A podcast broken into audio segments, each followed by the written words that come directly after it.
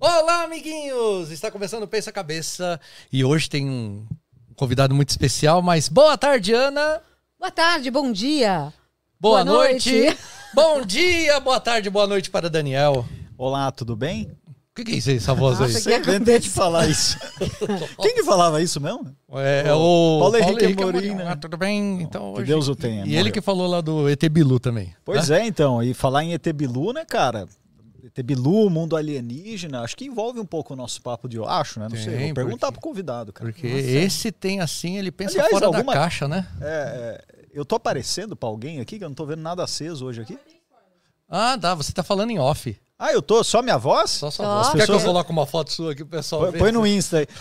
As pessoas não estão vendo como eu tô vestido hoje? Não, não, Poxa vida, pus está a minha vendo. melhor roupa aí. Toa. caramba, parabéns, cara. E pior que no Ah. outro que a gente fez, você tava Imagina- com essa roupa. mas- imagina- pior, a- a- né? Apresenta logo. Ah, é? Vamos lá Pra ele não apresentar. precisar ficar em off. And now com vocês, JP! E aí, pessoal, obrigado hein, pelo convite aí de vocês. Muito legal estar aqui. Valeu, agora hoje a gente vai saber tudo de você, do mundo nerd, do mundo geek, do mundo da, da- da- dos quadrinhos, super-heróis, que você sabe de tudo, não é isso? Ah, não sei de tudo não, mas, mas eu gosto. Já veio, Mas já, pelo jeito sabe um tantão de coisa, né? Sabe mais que eu, o que não é difícil, né? Mas já veio aí com uma camiseta marcando presença, né, cara? É, Não, e tem- tem- Lord Vader. É isso, Darth- olha lá. Mas tá qual que é o nome? Qual que é o nome do Darth Vader? Darth Vader. Não. Que Vender? Que Vender, cara? É Vader. Vendar, vendar. Qual que é o nome do, do, do, do ser humano que tá lá embaixo dessa capa? Sei, ué, não tem vários? Aqui pra, pra gente conseguir filmar. sei lá o nome. Você não é um nerd que se preza. Não, eu não, sou um merda. Isso sim. Hoje, hoje tá animado, hein? Nossa, hoje tá terrível. Mas então, JP, fala um pouquinho de onde, de onde você veio, onde tudo começou e como você está hoje. Caramba, só isso. Só né? isso, só isso. Conte sua biografia aqui pra Daqui gente. a quatro horas eu tô... Aí, aí, o É, Gerson, vamos até a- Você vai almoçar? Não, Aí- na verdade, você deve gostar do filme do Homem-Aranha lá, o Sem Volta para Casa, é igual ao nosso podcast. Você não volta mais, você fica É, aqui falando fica aqui até... até a vida acabar. Ah, que legal. Não, então, eu sou, eu sou da Paraíba, né? É, morei até os 30 anos lá, 33 anos lá na Paraíba. E eu sempre fiz muito evento, sempre fui muito conectado com esse universo de cultura pop e tal, porque eu fazia eventos desse tipo lá no Nordeste, né? É, fazia em João Pessoa, Recife, Maceió, enfim. É, e eu também fiz muitos shows, shows com bandas, esse tipo de coisa. Em paralelo a isso, eu tinha uma agência de publicidade. E a gente começou a atender algumas empresas em Recife na época. E aí depois eu comecei a atender algumas empresas em São Paulo com a, a agência de publicidade. Eu comecei a vir muito para São Paulo. É, e aí foi quando a gente organizou um evento para a Saga. Não sei se vocês conhecem a Saga, aquela escola de games tal. A gente organizou um evento lá no WTC em 2013, que chamava The Union. Foi um evento que trouxe é, artistas de Hollywood o pessoal de backstage, né? Pessoal de efeito especial, ilustrador, essas coisas que fez vários filmes de Hollywood, enfim. E nessa, nessa, nesse evento, na época, a gente convidou o pessoal do Omelete é, para cobrir o evento, né? Para cobrir lá o The Union. E foi quando eu conheci Pierre, que é o CEO lá do Omelete. E aí, logo depois que terminou o evento, tal, aí a gente foi se aproximando mais, tal. E aí Pierre falou: "Poxa, a gente tá querendo fazer uma Comic Con aqui no Brasil". E eu logo me candidatei assim, de cara, né, só posso ser, eu vou de voluntário aí, o que você precisar, é, conte comigo, vou ajudar o que eu puder, tal. E aí foi mais ou menos assim que a gente começou. E eu passei 2014 vindo para São Paulo direto, né, toda semana, é, muito por causa da CCXP, do primeiro ano da CCXP. Ninguém sabia, a gente não sabia o que, é que ia acontecer no evento, daquela, ali naquele início. É, e aí o que, que aconteceu? Teve a primeira CCXP. E foi um negócio que surpreendeu todo mundo, né? Ninguém esperava é, nada, nada disso, né? No, já, a primeira edição já foram 97 mil pessoas. E tipo, o que é que tá acontecendo aqui? Aí, aí começou todo mundo a nos procurar, procurar o omelete e tudo mais para poder entender é, o, o que era aquele mercado. E aí eu fiz, eu fiquei lá até 2017, minha última CCXP foi 2017. É, e aí eu saí da CCXP para montar a Eleven Dragons, que hoje é o meu estúdio. A gente trabalha com animação, com quadrinhos e tudo mais. E a gente tem a nossa plataforma de quadrinhos digitais, é, que é o Social Comics. Então tem lá é, milhares de quadrinhos disponíveis, as pessoas podem assinar e ler os quadrinhos, comprar eles e tudo mais. Então, o resumo disso é da, da história, né? Do, é isso. É sair da Paraíba e vir para cá por causa da Comic Con. E eu já fui muito, muito procurado para outros eventos e tudo mais, mas eu não, não não me envolvi com nenhum. Mas quem sabe os próximos anos eu não me envolvo de novo. É mais ou menos isso a história. É, é, se, é sempre nessa área da, de cultura pop? Sempre, sempre. Eu, eu, é, eu fazia um evento lá no Nordeste chamado Supercom. Ainda acontece, o meu ex-sócio continua tocando o evento lá tal. E a gente sempre levou dubladores, o pessoal que fazia as vozes dos personagens. A gente sempre teve, mas é tudo, era tudo muito local, né? A CCXP foi uma grande escola, né? Tipo, não só de relacionamento com o mercado de entretenimento mesmo. É, eu lembro que nas minhas. Porque, cara, quando você é da Paraíba, é, é, é, até triste falar isso, mas é verdade. Eu espero que isso tenha mudado. Faz tanto tempo que eu estou fora de lá, mas. Você receber uma ligação de São Paulo só tem duas coisas. Ou você é muito importante, ou você está devendo alguma coisa, entendeu? tipo, é, a galera entende, entende desse jeito. É, e e assim, vir para cá, quando eu vinha para cá, eu me sentia, cara, será que eu sou do mesmo nível dessas pessoas? Tal? Eu sofri muita xenofobia mesmo no início. Eu tive gente que eu tentei conversar e os caras, literalmente, porque eu era nordestino, me, é, me excluíram. Mas eu fui quebrando isso aos poucos, assim, com, na própria Comic Con. Né? Eu lembro que um dos caras que. que foi muito curiosa essa história, que um dos caras que foi muito preconceituoso comigo em um momento antes da CCXP. Depois foi um dos caras que foi lá me babar na época que eu era eu, eu era responsável por toda a operação do evento, né? Então o cara foi lá, tal, tentando fechar no JP, meu grande amigo, não sei o que. Eu disse, ah, eu amiguinho. É, amiguinho. Eu não lembrar, quer dizer, ele, eu não falei nada, eu não, essas coisas eu não guardo, deixei para lá, mas o cara foi lá, tal, mas eu lembro exatamente dele, enfim. Então aconteceu. Como foi? Muito. Como foi a situação? Como, como, como é isso? Porque eu sei que tem, é muito forte. Não é, não é uma rixa como acontece entre carioca e paulista. É, não, é diferente. É diferente. É. E como é diferente? É assim, é, é porque, é, por um lado, sendo transparente que, os, que meus conterrâneos não me batam, né? Existe um motivo, pra, pode ser que exista um motivo para isso, porque lá as pessoas muitas vezes levam a coisa. Só levam, entendeu? E aqui, São Paulo é muito acelerado, né? Então, essa diferença de timing entre. De ritmo. De né? ritmo, né?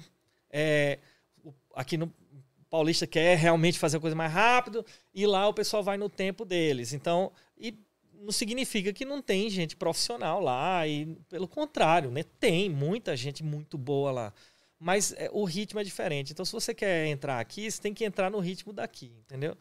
Eu sempre fui muito acelerado, desde lá. Então, eu sempre fui desconexo nesse sentido. Mas eu vou dizer Mas uma coisa, até, São, até Rio. Até Rio é a mesma coisa. Porque, assim, eu lembro a gente aqui em São Paulo, na, na, na, em outro momento executivo da minha vida, eu, 10 horas da noite, ligando para a empresa.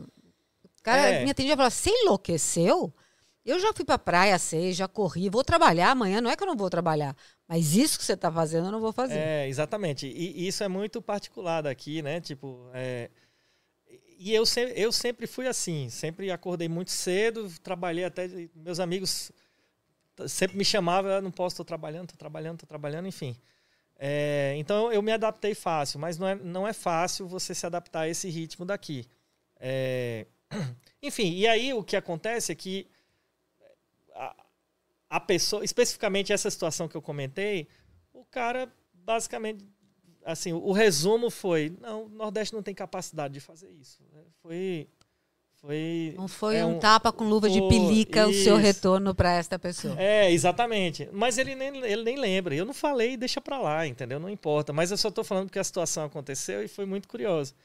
E, e foi muito difícil, assim, no início, porque é, minha esposa ficou lá, minha família, amigo, tudo. Eu fiquei muito tempo aqui sozinho em São Paulo. Pra, no, no início de 2015, eu passei o ano inteiro aqui sozinho, só focado na CCXP e tudo mais. Mas é isso. E é, graças a Deus deu tudo certo e hoje está tudo bem. É isso. Ele não lembra, mas nós, nós estamos com ele na linha aí, não é verdade, Juliana? A gente conseguiu o telefone dele, vocês vão conversar. Pensou? Pensou? Ele até A assustou, hein, a cara? A Juliana é caiu fácil. da cadeira, É, inclusive. vamos comentar aí. Olha só, cara. Mas, mas é louco, né? Esse negócio de, do preconceito. E a pessoa percebe que você é do Nordeste pelo sotaque. Eu imagino É, que não tem outra é. característica que te fala, ah, olha o nordestino ali. Você sabe que E- quando eu vou lá agora, eles dizem que eu tô falando igual a paulista. E aí. Falando desse jeito. É, exatamente. E pode ser mesmo, porque o seu sotaque nordestino não é tão carregado. É. A gente se encontrou no passado, eu acho que você tinha o sotaque um pouco mais carregado É, que hoje, porque vai passando é, e vai fica, passando né? o tempo, fica, né? a Não gente tem- acaba se acostumando com o idioma. Mas é, é louco, sabe? Porque, assim, eu desde a juventude, é, desde. Pô, eu sou jovem, o que, que eu tô falando desde a É, juventude? Não. de Deus, assim, né? eu tô- é, na universidade, a gente tem é, contato com pessoas in- inteligentíssimas, pessoas capacitadas de todos os sotaques.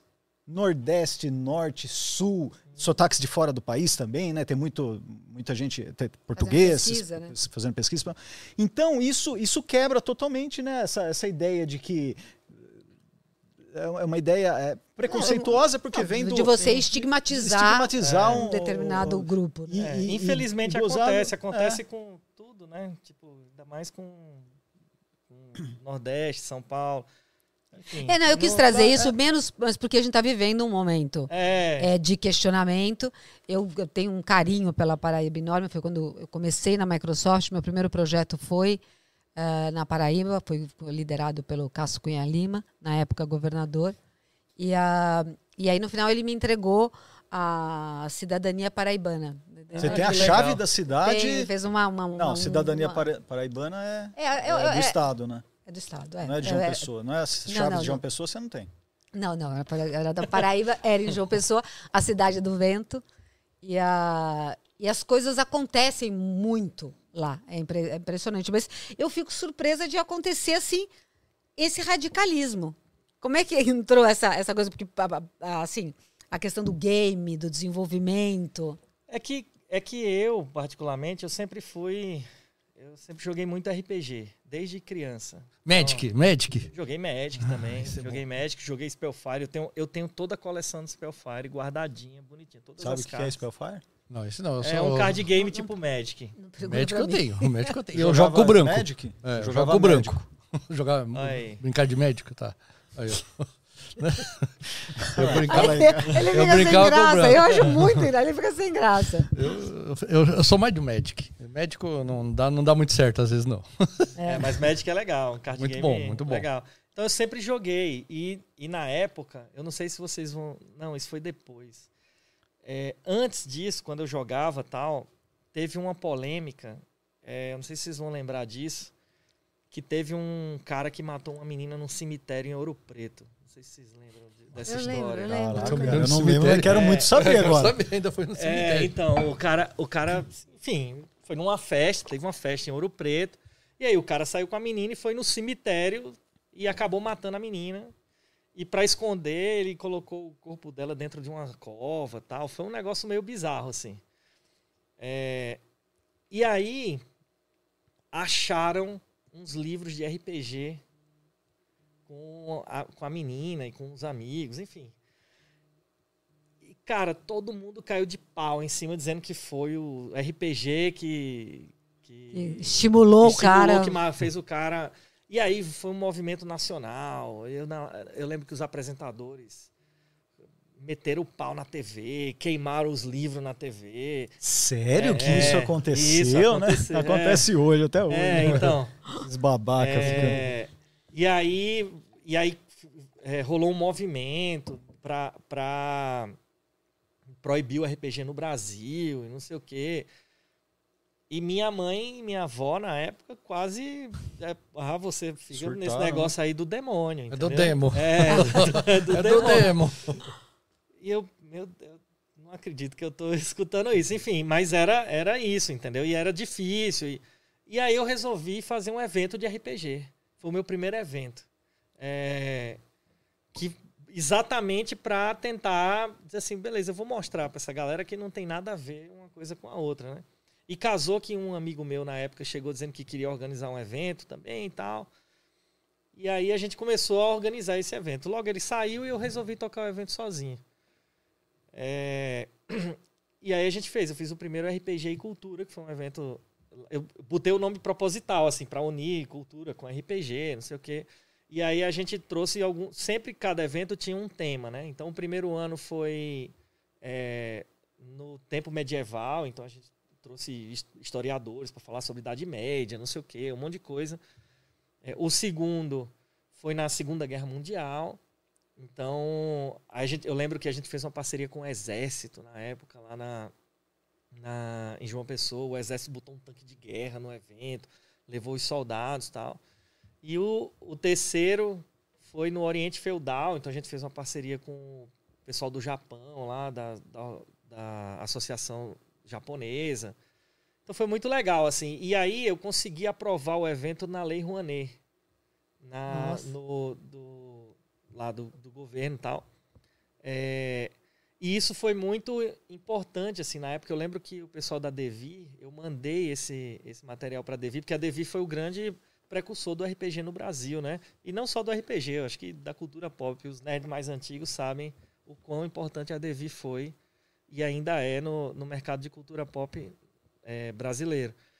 E aí eu lembro que isso é, ajudou, porque teve um processo que queriam proibir os livros da Devi, não sei o quê, e isso ajudou. Como é que vocês querem proibir um negócio que é aprovado pela Lei Rouanet e tal? Teve, um, teve uma discussão em cima disso.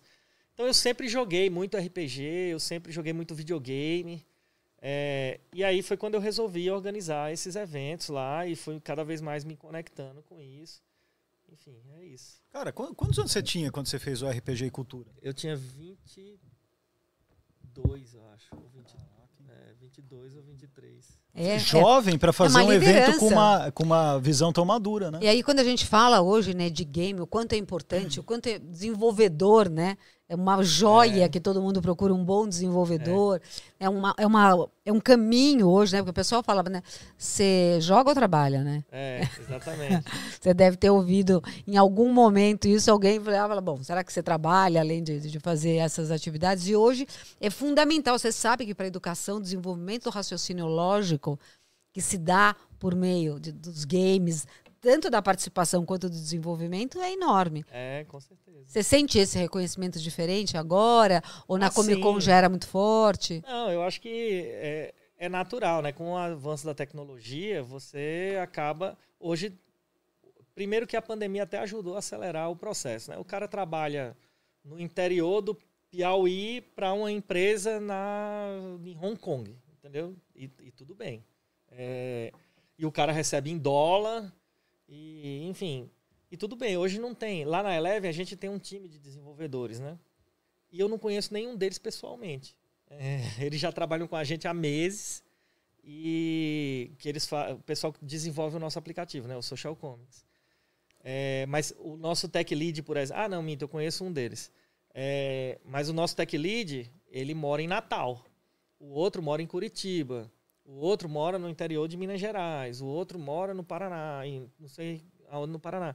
Então assim, não precisa, é, principalmente esse pessoal de, de, de desenvolvimento, né, de dev.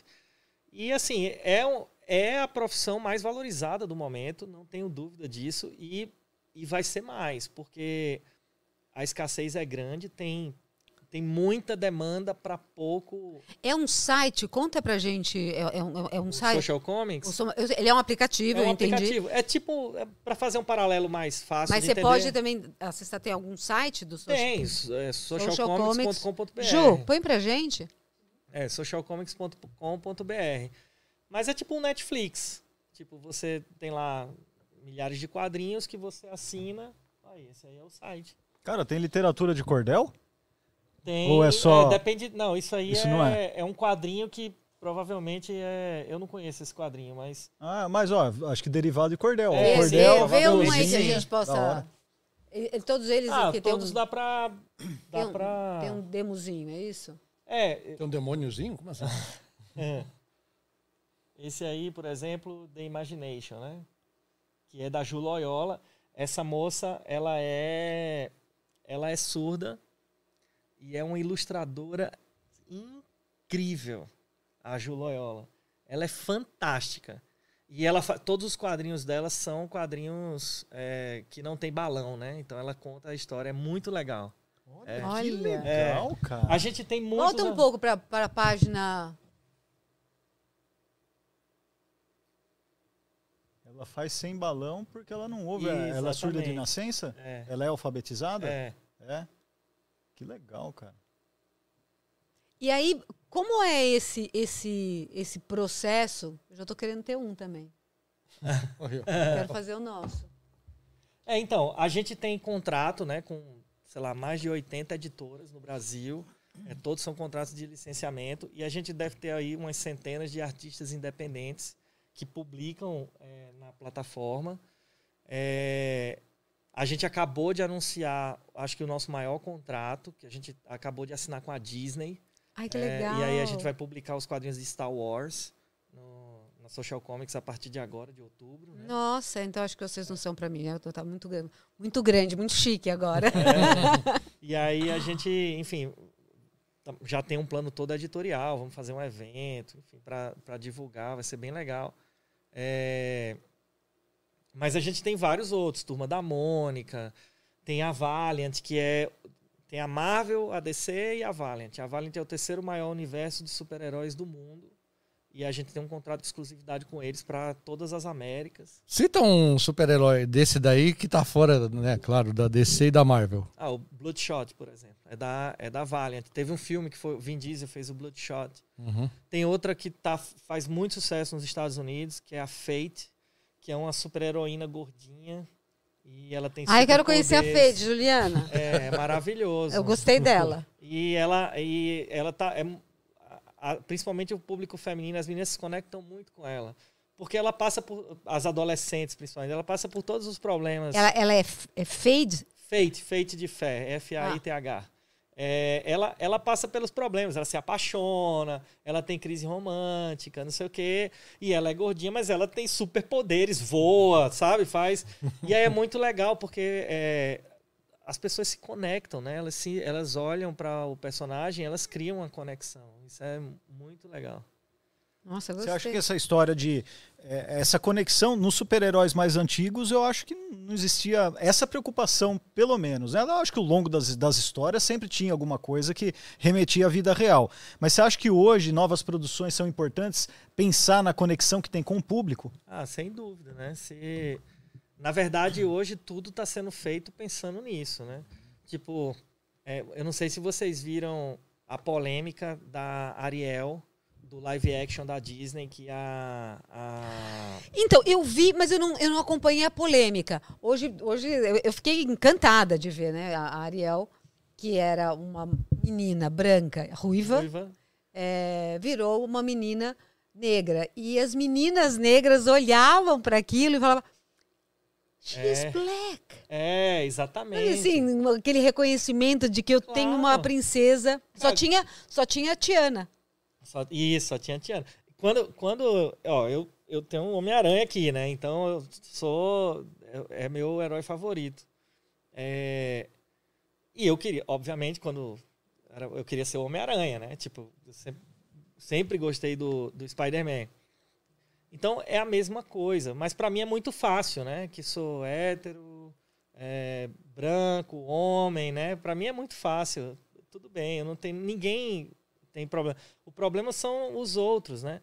Que é, que que não tinham espaço, né? Tipo que vocês, todo mundo tinha aquela visão de que quem é branco e loiro é que é bonito e não sei o quê. Então, enfim, isso Mas teve, teve, teve um, um- um lado. Gente contra, porque eu imagino que sempre teve tem, né? muita, teve já porque eu só mudou. via as meninas assim, ai, É, se exatamente. reconhecendo. Teve muita gente, foi essa é a polêmica. Ah, porque tá mudando o personagem e tal.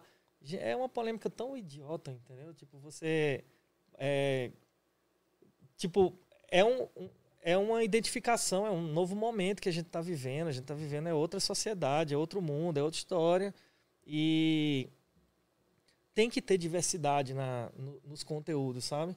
E, as, e as, os estúdios estão preocupados com isso, né? Eles estão preocupados em trazer diversidade, em trazer. É, dar voz para todo mundo. Que, enfim, vai continuar tendo o herói branco lá, de olho azul, mas tem que ter o herói negro também e, e o LGBT. Gente, olha, ela é alegre, mais. além de tudo, né? É aceita, é essa aí. É muito legal.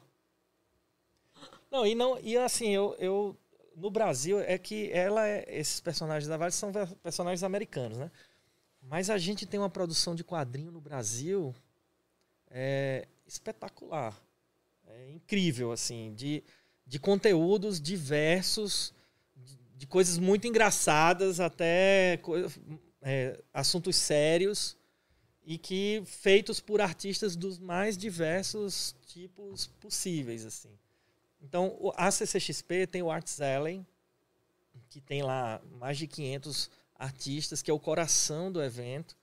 E o Arts Allen é um berço é, onde você consegue achar muitos desses artistas. Né? Então, você tem produção LGBT, você tem é, produção do, dos quadrinistas negros. A gente lá na Eleven fez uma sequência de documentários que chamou A Importância do Quadrinho Nacional que foi tentar mostrar. É, porque quando o pessoal fala de quadrinhos, você fala de ah, Superman, não sei o quê, ah, porque o quadrinho você desenha assim. A gente tentou mostrar um outro lado, a gente tentou mostrar é, a produção de quadrinhos independentes, nacionais, pela ótica de algumas, de algumas óticas. Então, o, o primeiro foi mais geral, mas o segundo foi focado na produção das mulheres. Então, as mulheres que fazem quadrinhos no Brasil. O terceiro episódio foi a produção dos negros, né? O pessoal que é negro que produz quadrinho no Brasil. É... O quarto episódio foi do pessoal LGBTQIAP+, que, enfim, faz essa produção. A gente fez também do, do pessoal indígena, né? É, que, que também influenciou, influencia a produção de quadrinhos. E o último foi jornalismo em quadrinhos, o último Nossa, episódio, que é pessoas que pegam assuntos é, e, e, produzem uma matéria toda feita em quadrinhos. É muito legal. Assim. Então, são várias óticas de, do, do mercado de quadrinhos que, que normalmente as pessoas não enxergam, entendeu? O cara acha que é ah, o conteúdo de criança, é gibizinho, pra, pra, e é isso. E não é. Não é só isso, entendeu? É um, é, um, é um formato de comunicação, né? Exatamente, é, uma, é um formato de comunicação. É uma mídia. É uma mídia como, a, como tem a televisão, o quadrinho é uma outra mídia. Ah, tem de, desses quadrinhos nacionais, tem algum que sejam de super-heróis, assim? E tem, tem um super-herói nacional que você fala, pô, esse cara. O Blanca, não é o Blanca? O do não, Street Blanca é japonês, é, mas né? é japonês, foi... né? É, aquilo ali é um estereótipo, né? É um estereótipo. É, é um estereótipo, mas, enfim. De todos os lutadores, o brasileiro é um monstro, né, velho? É, exatamente. Dá e dá choque ainda. Tá. Muito dá louco, choque. né, velho? É. é. Não, mas tem, tem vários super-heróis, né? Eu. É, eu vou destacar, por exemplo, é, eu, o Luciano Cunha.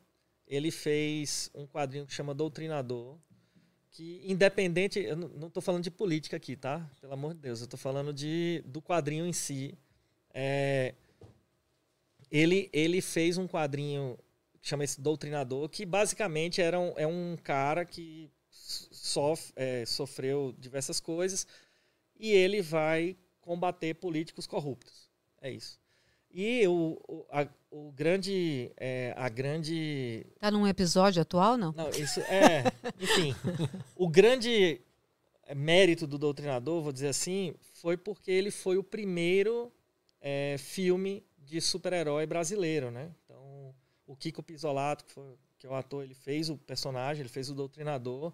E isso foi pro cinema e tudo mais. E foi legal, a bilheteria foi legal e tal. O filme é legal, entendeu?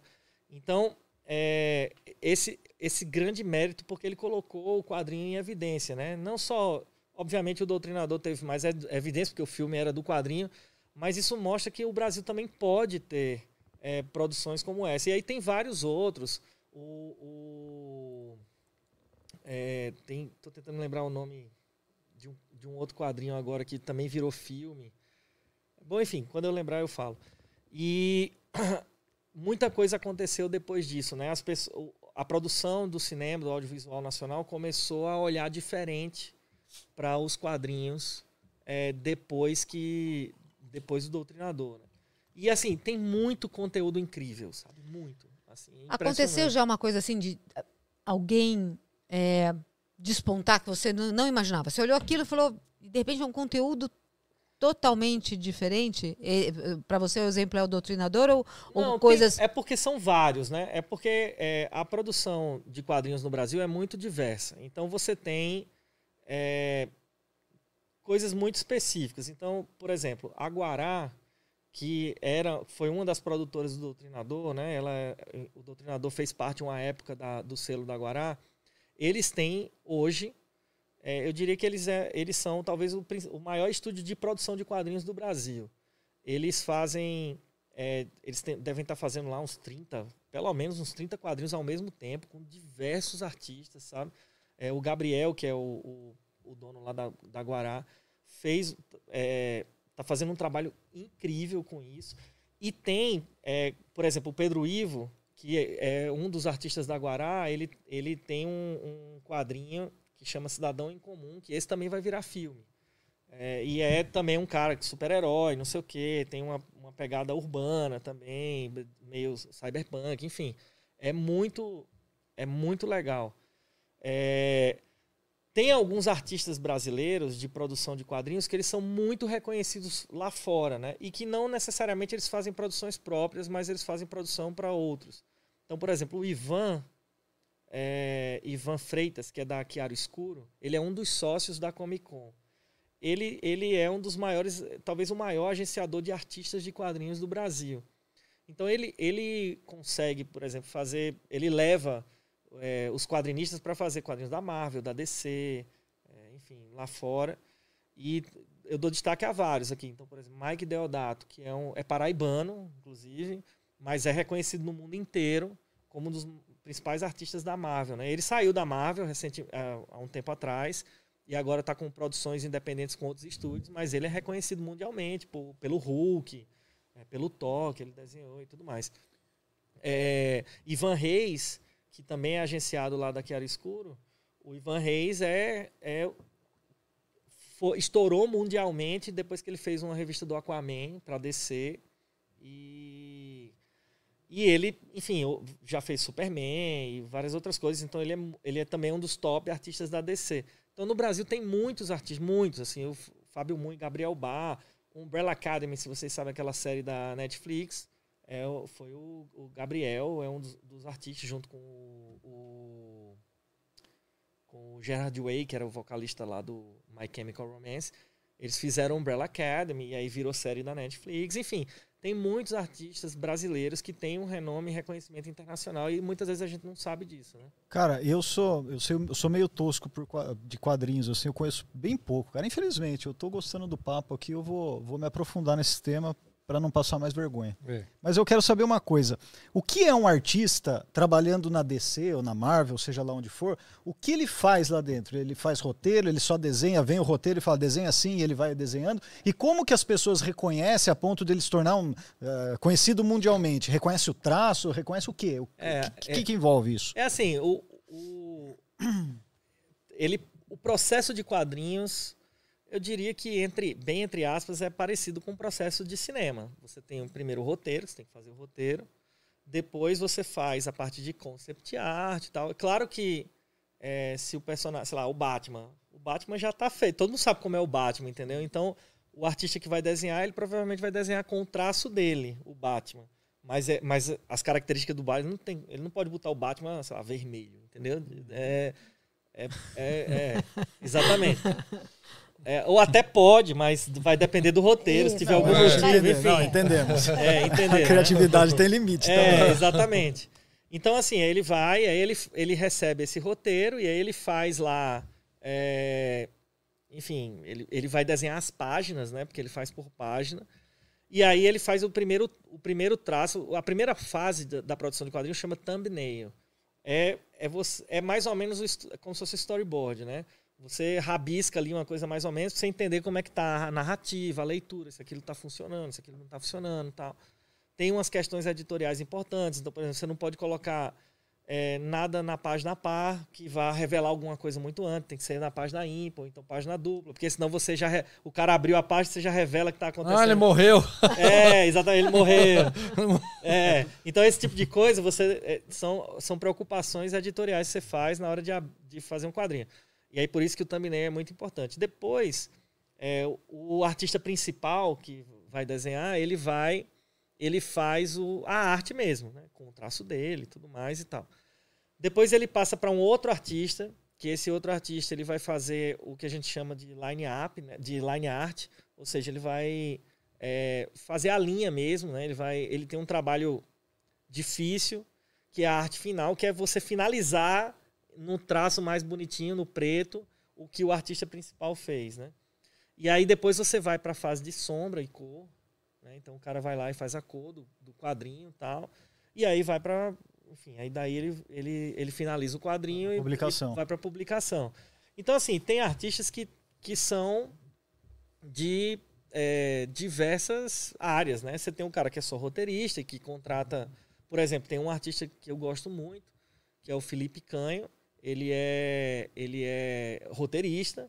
Ele não é ilustrador, ele é só roteirista, mas os roteiros dele são incríveis. Ele tem uma, uma um quadrinho que chama Poucos e Amaldiçoados lá, que é com é, que é uma ruiva num velho oeste, cyberpunk, não sei o que, tá? É muito legal. É, eu gosto bastante, mas ele é só roteirista. Aí você tem outros que só são desenhistas, não fazem roteiro. É isso que eu ia né? perguntar. Falou, ó, eu tenho uma ideia, eu quero meu super-herói, vai ser o Homem Catotinha. Aí eu tenho que saber desenhar alguma Não, coisa, eu chego e ó, eu quero, meu herói é esse. Com, esse, Cara- com esse nome, a gente não precisa de nada. Não precisa nada, ele já sabe o que vai ser o Catotinha. É. Não, não precisa. Eu acho que é assim, você escreve o seu roteiro e você contrata um artista para desenhar. Sabendo que é, o cara que vai desenhar o- a história do zero, ele tá fazendo o concept daqueles personagens, né? Então ele tá, ele tá criando a história com você. Hum. Você criou a história, ele criou o visual da história, entendeu? Então ele é, ele é coautor igual a você. Se você for fazer o Capitão Catotinha lá. Então, Catotinha, aí ele chega. Não, mas aí eu vou conversar com ele. Não, o meu super-herói, o poder dele, ele tira a Catotinha e joga e você explode. É. Aí ele vai fazer. em- sim, ele vai fazer em cima disso. Mas como é o visual dele, Ah. é ele que vai, ele que vai desenhar. E por isso que é importante você escolher um artista que tem um traço que você goste, né? Ah, tá. Então, porque cada artista tem o, o seu traço, né? Às vezes você pega um cara que faz cartoon e pede para ele fazer um desenho do Batman, um, um- um quadrinho do Batman, por exemplo.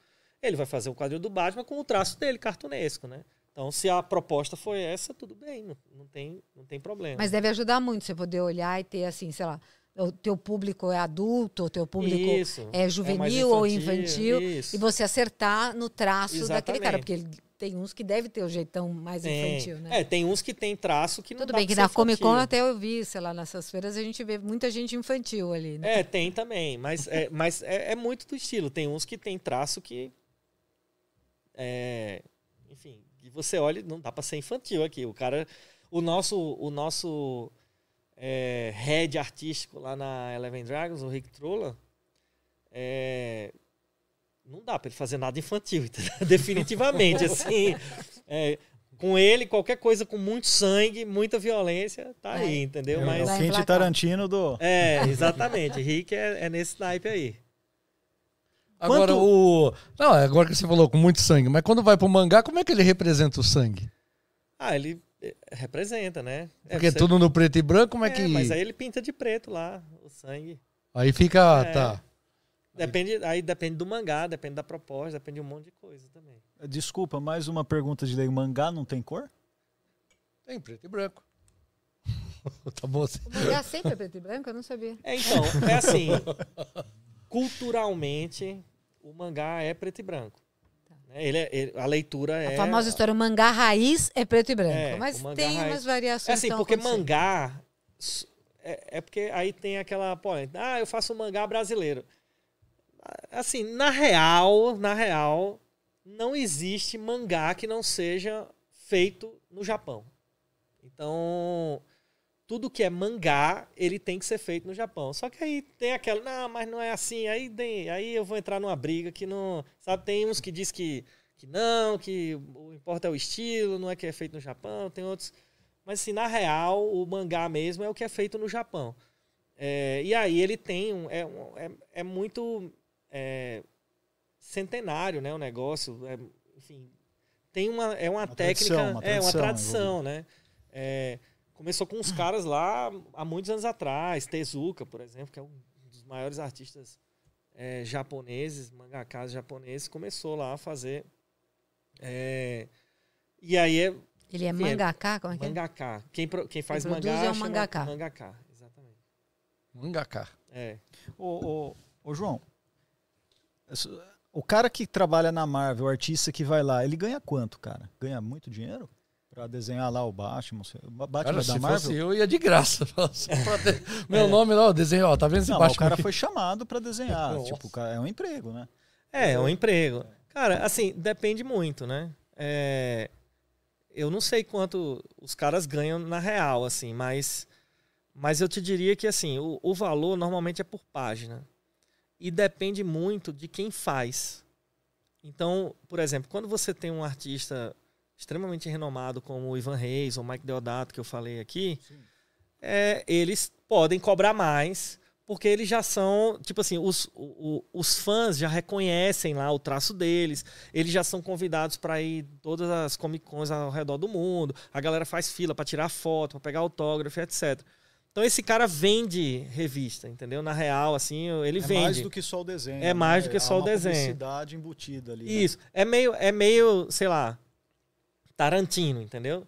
Cara, basta ele fazer um filme, não importa se é, cara, vai bombar e é reconhecido e todo mundo diz que é bom mesmo sendo ruim, entendeu? Porque é Tarantino que fez. Então tem é, é muito isso do artista, né? É, não que eu ache algum ruim, tá? Eu acho todos bons. Mas, enfim, é, é- é isso. É, então depende muito do artista, assim. Mas aí eu vou dar um exemplo, por exemplo, o Alex Ross. Alex Ross é um dos artistas mais renomados hoje da atualidade, assim, mundial. É, ele é um cara que desenha realista. É, ele, ele tem um traço realista. Ele tem um quadrinho que ele fez há um tempo atrás, que foi escrito pelo Mark Wade, que é um roteirista fantástico, que chama Reino do Amanhã, e foi o Alex Ross que fez toda a, a, a arte, que é uma história apocalíptica, é, com os heróis da DC, né? Pra não dar muito spoiler, quem não leu. Enfim. E, é, e o Alex Ross é um dos caras, sei lá, ele pode cobrar.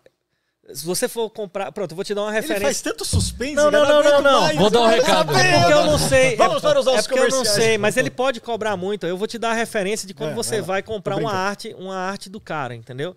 Então, por exemplo, o Alex Ross, numa arte original dele, ele vai cobrar 20, 30 mil dólares por uma arte original. É, se você é, for comprar uma arte original do Mike Deodato, talvez, eu não sei, tem que perguntar a ele, mas talvez você compre aí por 4, 5 mil dólares uma arte original, entendeu? Então, é, depende muito do artista que faz.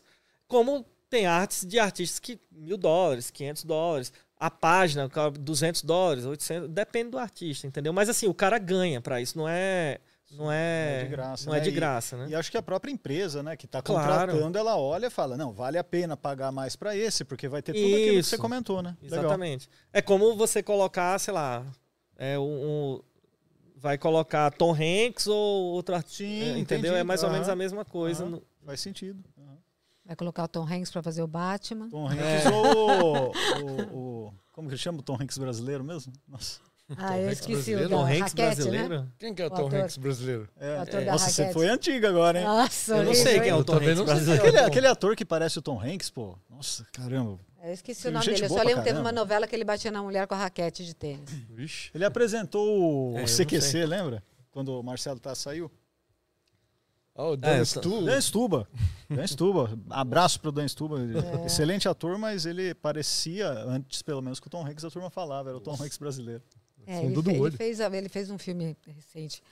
Agora, deixa eu te perguntar uma coisa. Quando você monta o acervo, até para a gente passar para a próxima etapa, mas você viu que a gente ficou muito curioso com tudo É, isso. claro. É, quando você monta um acervo, como a gente viu aí é, do seu aplicativo.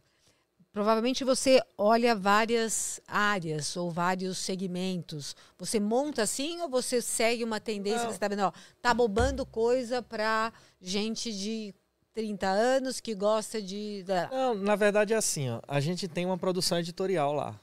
Então, a gente fecha os contratos com as licenças. Então, por exemplo, essa licença da Disney agora que a gente acabou de, de fechar. E aí a gente recebe os- o material em inglês. Né? Todo o material que foi publicado, que pode ser publicado. E a gente faz o trabalho de tradução, faz o trabalho de revisão, de copy desk, não sei o que, todo o trabalho de, de produção editorial mesmo, manda para aprovação e depois que é aprovado a gente publica na plataforma. É, hoje na social a gente publica ao menos um quadrinho novo todo dia. Pelo menos um. Tem dia que tem dois, três, cinco, mas a- tem dia que tem um. Pelo menos um tem. E assim, é muito. é, a produção é muito volátil, né? Esses artistas, essas editoras estão produzindo quadrinho o tempo todo. Só da Valiant deve ter mais de 600 quadrinhos é, dentro da Social Comics. E a gente está traduzindo esse material e a gente já tem um calendário de publicação até o fim de 2023, que a gente seguindo esse ritmo, no final de 2023 a gente vai conseguir igualar, igualar com a produção americana. Então vai sair lá e vai sair aqui ao mesmo tempo. Que isso é uma das coisas que o Brasil sofre, não só o Brasil, mas a maioria do- dos países sofre, né? Que sai nos Estados Unidos, Aí tem que ter alguém que licencie para depois pegar o direito, depois traduzir, depois mandar imprimir, depois não sei o que tal. E aí, normalmente, quando é muito rápido, tem um gap de seis meses a um ano do que sai lá fora para ser publicado aqui. E aí, isso para pirataria é muito ruim, porque aí a galera pega o quadrinho, já traduz, põe pirata na internet, disponível e tal. Então, a Valiant, a gente conseguiu tinha um site pirata que publicava Valiant no Brasil. E depois que a gente começou esse trabalho de publicar três, quatro, cinco quadrinhos da Valiant toda semana, o site colocou um, um, é, um aviso dizendo, ó, paramos porque a gente não acompanha o ritmo da Social Comics. entendeu? Então você vê que a galera quer é, consumir o, o material original, mas por causa desses problemas acaba acontecendo isso. E, e, assim, esse acervo ele é montado todo dia, né? Então todo dia tem um artista novo que a gente vai lá e, e sobe na plataforma. Tem conteúdo que a gente traduziu, já foi aprovado, a gente sobe na plataforma. Mas tem assim coisa vai. do zero, absolutamente do zero? Tem, tem, os, tem os, as produções originais que a gente Tem faz. coisa de ciência? Aquela vez assim. É, Mas vamos conversar aqui. Então, tem coisa de ciência, depende do tamanho, é, né? depende de quem faz, ah, deve ter. Eu não, eu, não, eu não li todos os quadrinhos que estão lá, deve ter mais de 3, 4 mil quadrinhos. Mas é, deve ter, alguém deve ter feito alguma coisa que tenha Temos que fazer um garimpo lá. É, É, sim. olha, você pra imaginou? lê-los, caso os tenha. Lógico, para a gente aprender, mas eu achei super interessante. Você imagina você ter isso para. A gente sempre. A gente faz coisa. ah, tem feito coisa para o ensino superior, sei lá, ensinar eletromagnetismo, eletricidade, tudo. E aí você fica imaginando como isso seria, né? Um, um Daniel do mal aí montando seus circuitos eu vou ser loucos. do mal? É porque eu gostei Porque disso. eu- É chique ser do mal. Eu, eu não tenho, eu, não tenho, eu não tenho perfil para isso. Ah, Você podia sempre é a fazer um, podia Pega fazer um mundo do- dominado por terraplanistas. e aí. O roteirista. Olha, É, você então. sabe que é- você precisava ver o Daniel, ele foi na, na GNT e aí é, chama é, Me Mostre que estou errado. Alguma coisa assim parecida. Mude a minha ideia. Pô, É, tá vendo? Não é nem GNT, nem mostra que eu tô errado. Não, é GNT, sim. É GNT. Quebrando o tabu. Quebrando o tabu. E aí ele tinha que debater com o terraplanista. A cara dele, porque você já sabe que o Daniel é o mais. né? E aí, assim, Complete o assim, adjetivo. assim, mais Assim? bravinho. Bom de E a, Eu acho que é isso. Eu- o, o- o Gerson, ele é até mais bravo do que o Daniel, eu acho. Mas ele, ele meio. Ele não vai até o final da argumentação. Ele meio. Ah, aí, dá comigo. Mas que burro. É, sabe? Vai entrar nisso. E o Daniel chegou com uma caixinha com todas as coisas para provar pro, pro terraplanista que não tinha a menor intenção de ser convencido que a Terra não era plana. Né? Vocês viram o documentário da Netflix? A Terra é plana? É. Sim. Não, o, me- o final é espetacular, né? Você Os lembra? do caras saíram pra medir e deu É, errado. aí, aí botaram o laser lá e o cara. Tem... Ups, aí acaba. Aí Uh, acaba. Corta, corta, corta. aqui. é, Não, é demais. muito história. bom. Sei lá, Agora eu cara, queria- tem alguma coisa por trás dessa. Queria perguntar pra você o seguinte, na, na CCXP, quem é o cara que você trouxe que falou, putz, eu tô com, sei lá, Mulher Maravilha aqui, eu tô tá do meu lado, e a outra, a outra coisa é o seguinte, vem aqui, como que o público reage quando o cara é o vilão, né? Ele tem o mesmo carinho pelo herói, como que funciona isso? É, vou começar por essa segunda aí, né? Então. É, tem. é, você se identifica com o personagem, né? Então. Olha só, a camiseta É, dele. o Darth Ele- Vader. vilão, Ele é um vilão. tá É com o- o vilão. Não, sim, Exatamente. mas aqui a gente tá vendo o personagem, mas quando você traz a pessoa que tá aí dentro, como Ah, que funciona sim, isso? Entendi. É. Não, então vamos lá. Primeiro, assim, é, eu cuidava de operação, né? Então, é, eu até, até cuidava de artista, mas eu cuidava do artista quando ele estava no pavilhão. Tá. O processo de trazer o artista não me envolvia em nada. Assim, a poucos eu me envolvi. Tipo, Frank Miller foi um deles que eu me envolvi diretamente, porque eu tinha um contato, tinha um relacionamento, tal. fui em Nova York conhecer ele e tal. Mas é, fui com o Ivan, enfim. Mas é, esse não era um processo que eu cuidava. Né? Eu cuidava da operação. Quando o artista chegava lá, eu quero ir no stand da Netflix. Aí eu tinha que montar a operação de guerra para levar o cara no stand lá de não sei quem, entendeu? Então era, era mais ou menos isso é, que, eu, que eu fazia. Só que eu acabei tendo, sim, contato com vários, né? Então eu destaco vários, assim. Tem, é, tem alguns que me deram muito trabalho.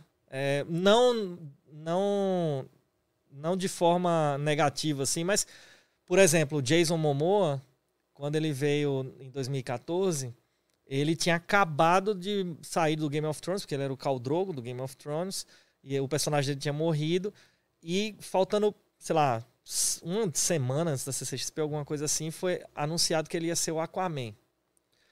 Vixe. E aí a galera ficou louca. Primeiro que já era louca porque o cara era, enfim, É, a- bonitão. A, DC sabe escolher os Olha, caras. E a eu- Marvel eu também. compreendo perfeitamente. É. O cara Não, chega e lá assim. perfeitamente. Ele é um Nossa. monstro, né? Gigante, pesa uns 300 quilos Não de precisava músculo. nem andar com o tridente na mão, né? Não, precisava não.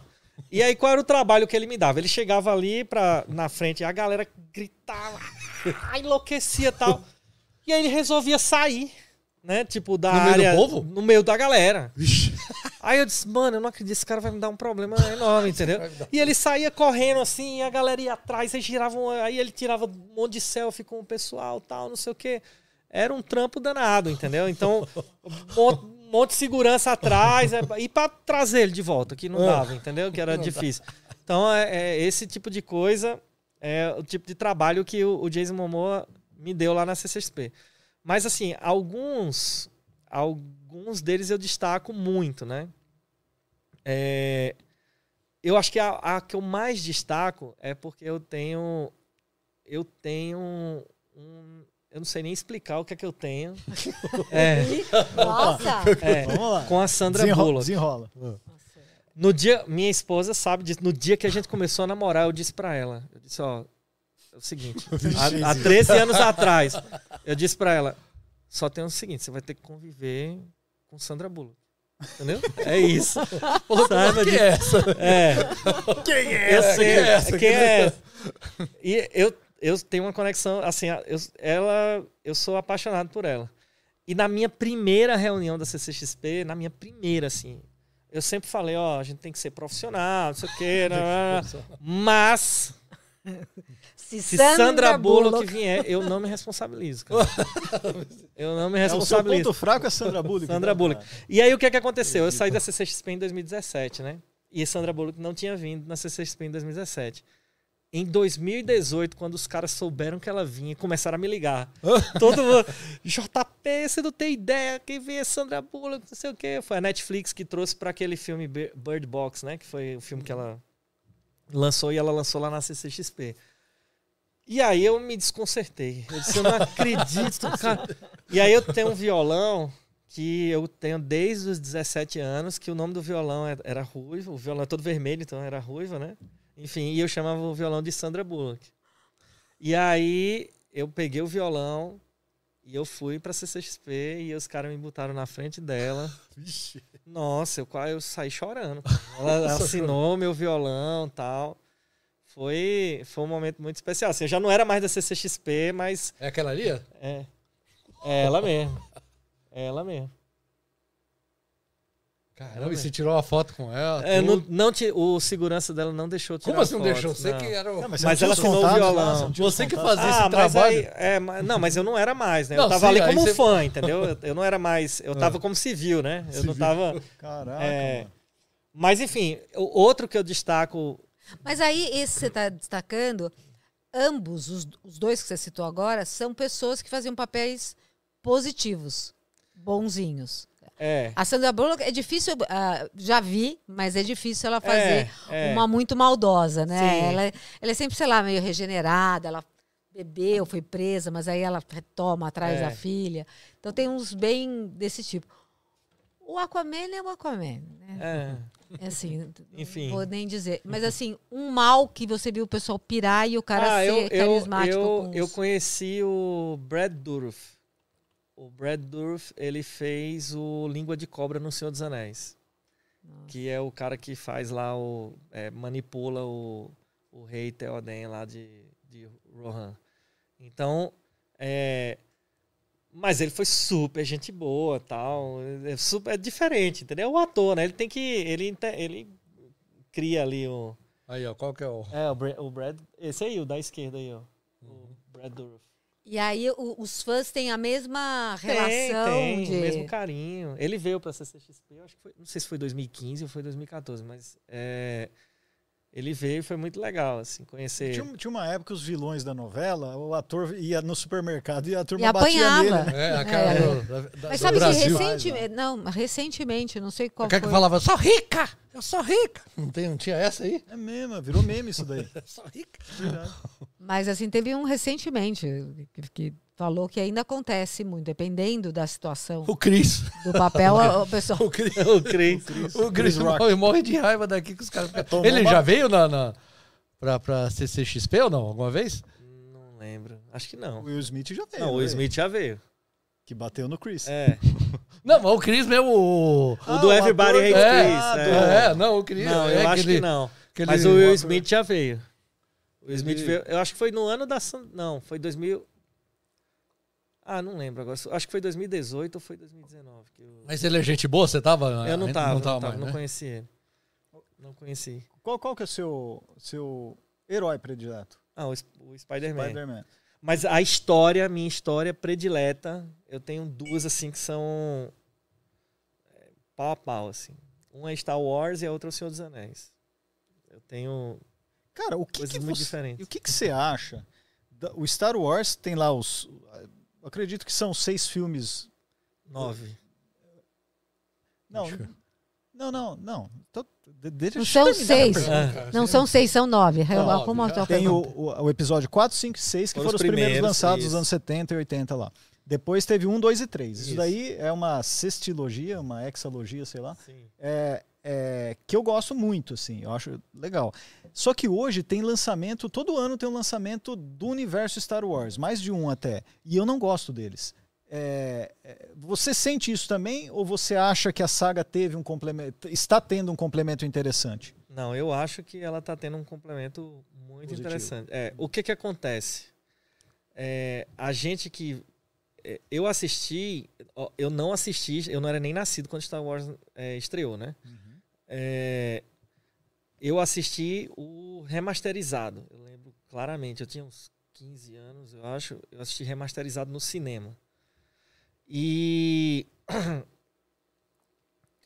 e assim, teve muita produção de Star Wars é, independente, solta. Então, teve o RPG de Star Wars, teve os livros do Timothy Zahn, que inclusive ele veio para CCXP em 2016, talvez, 2015, que era um escritor que escreveu vários livros de Star Wars. É, teve, teve vários conteúdos, inclusive um- uns conteúdos que hoje são considerados legends, né, que é antigos, assim, que são que, quadrinhos de heróis e, e outras, outras coisas de Star Wars. O que que acontece? Só que tudo isso, a Disney não era dona de Star Wars, né? É, isso era só da Lucas. Quando a Disney comprou a Lucas, o que foi que ela fez? Ela foi organizar a casa. Então, muita coisa se aproveitou e muita coisa não. Então, ela está criando um cânone, né, uma linha do tempo, um racional, porque eu tenho certeza que ela vai fazer, é, sei lá, daqui a tantos anos vai ter um, mais uma trilogia de Star Wars, que não vai ser com Luke Skywalker, nem a Rey, nem nada. Vai ser com esses personagens que eles estão montando agora, né? Ou pelo menos é, seguindo essa, essa mesma linha. Então, por exemplo, a série Andor, que lançou agora no, no, na, no Disney Plus, é, é baseado é, é no período do filme Rogue One. Não sei se você assistiu Rogue One. Não. Então, para mim, na, para mim é assim, o Império na sequência, tá? De filmes, é o Império contra-ataca e depois Rogue One. Para mim, Rogue One é uma das melhores coisas já feitas de Star Wars e não aparece um Jedi. Entendeu? No, no filme. Então, é, é sensacional. A série Andor é exatamente desse período que, que é pré-episódio 4. Né? É antes do episódio 4 ali, antes do, da Nova Esperança. Sim. E eles estão montando também a, o que é pós o Império Contra-Ataca. É, o Império Contra-Ataca não, o Retorno de Jedi. Pós o Retorno de Jedi. Que, por exemplo, Mandalorian acontece, é, eu não lembro agora quantos anos, mas umas, sei lá, tantos anos depois dos acontecimentos do, do Retorno de Jedi. Que é antes do, do episódio 7, que é com a Rey lá, que é o. o do, enfim, do episódio 7 eu esqueci o, o título lá do filme. É, o Despertar da Força. Então, e aí, vários personagens estão sendo introduzidos. Né? Então, tem a, a Soca, que está sendo introduzida, que é fantástica. Ela apareceu é, em, no, na animação. Tem os Mandalorianos, é, que, o, que a série Mandalorian é sensacional. É, tem Boba Fett, o Jungle Fett, enfim. Então, esse, essa nova leva de Star Wars é, que está sendo montada, vamos dizer assim, que está sendo organizada, porque tem um gap muito grande entre o final do Retorno de Jedi até o Despertar da Força, né? De anos, né? Cronologicamente falando. Sei lá, 30 anos, 40 anos. Então, muita coisa aconteceu, né? É, e eles estão explorando isso. E eles estão explorando isso. Então, assim, eles estão conseguindo montar esse cânone é, de Star Wars numa linha do tempo que, cara, é um negócio sensacional, na minha opinião. Eu, eu, eu tô me baseando nessa crítica que eu fiz por um que eu assisti recentemente, que foi o Han Solo. É, eu também cara, não gostei do Han Solo. muito ruim, cara, sabe? Me desanimou muito. Um, um roteiro muito chato. É. Mas, cara, o problema de Han Solo é o seguinte: é que é Han Solo. Porque se fosse uma. Sei lá, um filme de outro cara. No, é, acho é... que a comparação, né? É, você, já exatamente. vê o Harrison Ford, não sei o quê, é, e depois você vê o cara. ele é um personagem muito foda, é isso? É. No, no não, mas o próprio Harrison Ford, assim, fazendo lá tudo. Aí, de repente, você vê um cara assim que você não é nem teoricamente expressivo, eu acho que é isso é, quebra Se fosse um space opera aleatório, tipo assim, não é uma história de Star Wars, é um é um filme, era um filme legal, entendeu? De você é, um divertido. divertido. Mas o problema é que você vai com a expectativa de Star é, Wars. Esse é, o, esse é o problema. Pô, tem um spin-off do Star Wars dos anos 80 que é o Caravana da Coragem, não tem? Não é, tem, é, do, é, dos, do dos Ewoks. Dos Ewoks. isso, exatamente. ele, ele é da Lucasfilm também? É, da Lucas, só que eu, eu confesso que eu não sei se ele tá dentro da, da linha do tempo hoje ou não, entendeu? Eu não sei se ele foi, se ele virou material de Legends ou se, se ele tá na linha do tempo. Eu lembro desse filme quando era molequinho. É. Agora, se você que é fã do Homem-Aranha, você conseguiu um. O Stan Lee assinou aí? Foi. Para. Aqui. Mas, mas Essa assim? tatuagem, é assinatura do Stan Lee, é, feita por ele mesmo? Por ele mesmo. Não, ele não tatuou, né? Não, ele assinou. tá bom. É. Você vê lá o Stan Lee. É, ele Stan Lee tatuou, né? Ele não tatuou, mas ele Sério? assinou. Mas conta essa história, velho, que doido. Aí você é, tatuou por cima? É, foi assim, eu em 2014, não, eu não lembro se foi 2013 ou 2014. Eu fui pra Comic Con Nova York, mas aí eu não é, não, foi 2014. Mas ainda não tinha tido a primeira Comic Con. E eu fui com o pessoal do Omelete mesmo. É... Eu, Pierre, o Renan da da Iron Studios. Enfim, a gente foi para Nova York para Comic Con. E aí o que que aconteceu? Eu, eu, eu era tá, ainda não, não tinha existido a primeira CCXP nem nada e eu fui como fã e a gente foi mais fazer uma pesquisa, olhar como foi o evento, e tal, enfim. É, e aí Stan Lee ia para o, o para Comic Con Nova York, né? E aí eu fui tentar comprar o, a assinatura dele. E ele acabou adoecendo e não foi pra Comic Con. E aí eu fiquei meio mal, assim, e, e aí eu fiz só a tatuagem do Homem-Aranha, porque eu fiz lá no New York Inc. Eu não sei se você sabe aquele programa. New York Inc. Foi lá que você fez essa tatuagem? Que Foi. da hora, cara. Enfim. E aí eu fiz só o Homem-Aranha. E passou. Em 2016, eu fui. De novo, né? Eu fui todo ano pra, pra Comic Con Nova York. Então eu fui, mas aí eu fui como diretor da CCXP, era diferente, né? Já, a gente já era. Já era um evento que já estava com reconhecimento internacional e tudo mais. E aí eu consegui é, conhecer o Stan Lee. E aí eu pedi para ele assinar meu braço, a gente tirou uma foto. E aí eu saí de lá com o braço levantado assim e fui procurar o primeiro estúdio de Estúdio de tatuagem. tatuagem que tinha, botei no Google O cara assim. fez por cima da caneta dele. É, eu não deixei. eu- não, o, cara, o cara, não, tem que apagar, porque senão eu disse, apaga nada, cara, vai por cima, deixa a tinta entrar no sangue aí. é, é, foi isso. E aí ele fez por cima igualzinho, ficou igualzinho. Isso foi em 2016? 2016. Ele morreu em que ano? 2018. Dois anos, olha só. Mas em 2016 tem um- uma coisa curiosa também. Nessa mesma Comic Con eu conheci a Carrie Fisher. Verdade, morreu recentemente. Ela também, né? faleceu em 2016, no fim do ano. Eu conheci ela em outubro e aí eu peguei o contato dela porque pra gente tentar levar ela para Recife, é, para CCXP de Recife. Na época eu passei o contato do agente para Érico Borgo. Quem cuidava dos artistas era Érico Borgo, né? Na, na época que eu estava lá. Hum. É, e, enfim, pra gente tentar levar ela para Recife. Só que aí em, em dezembro ela faleceu. Ela, e foi repentino, né? Carrie Fisher, que foi a princesa Leia do É, Exatamente. a gente tá colocando aqui. Esse é o. Caramba, você viu? Nossa. E aí do, do Frank Miller, como é que foi? Mostra aí do Frank. É, Frank. Miller. Aqui.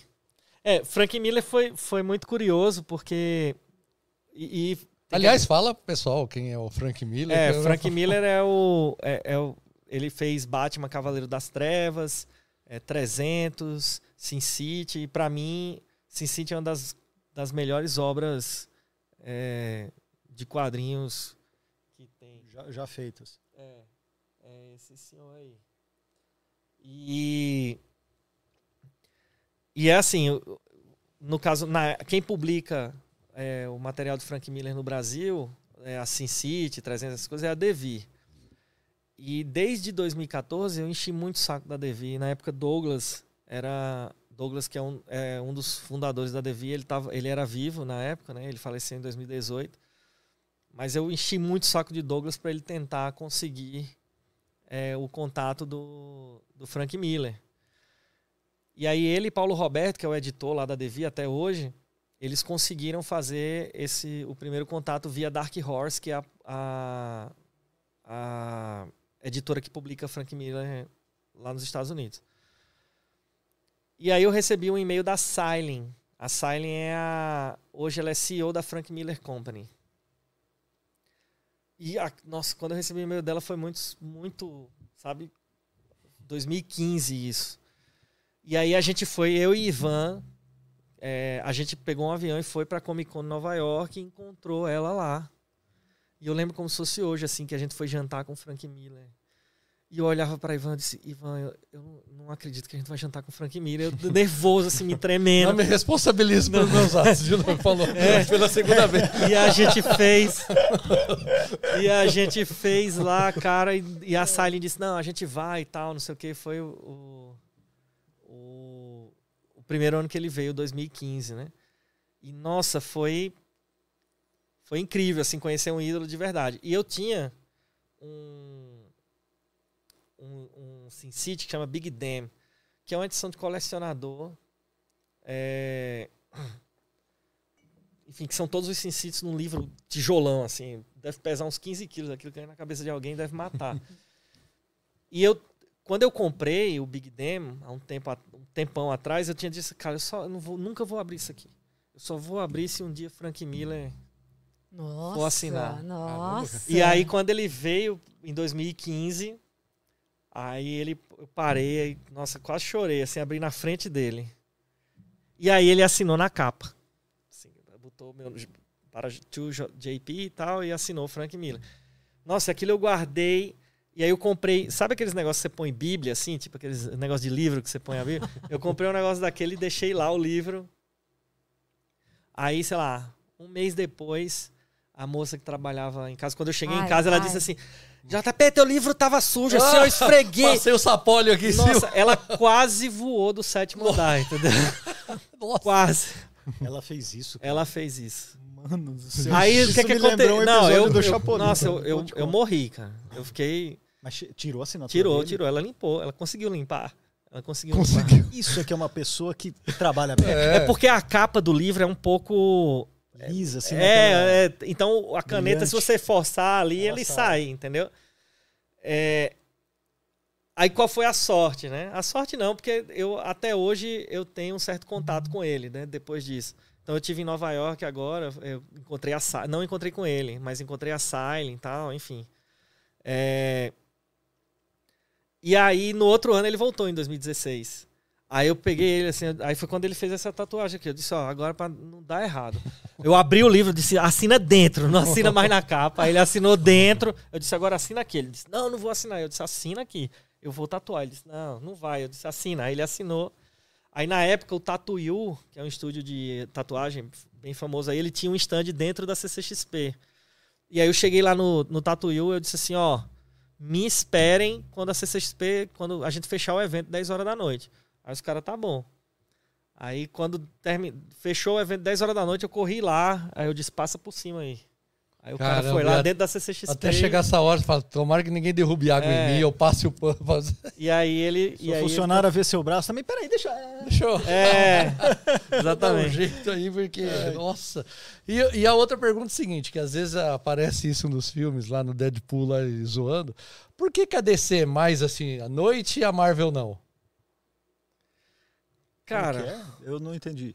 Não, porque a um DC é é mais mais, escuro, digamos, é mais- violento, é um, um- assim, é mais escuro. Com exceção do Shazam, que eles que- acho que quiseram fazer um filme Ah, mais entendi. assim pra, pra ir para É um mais... outro lado.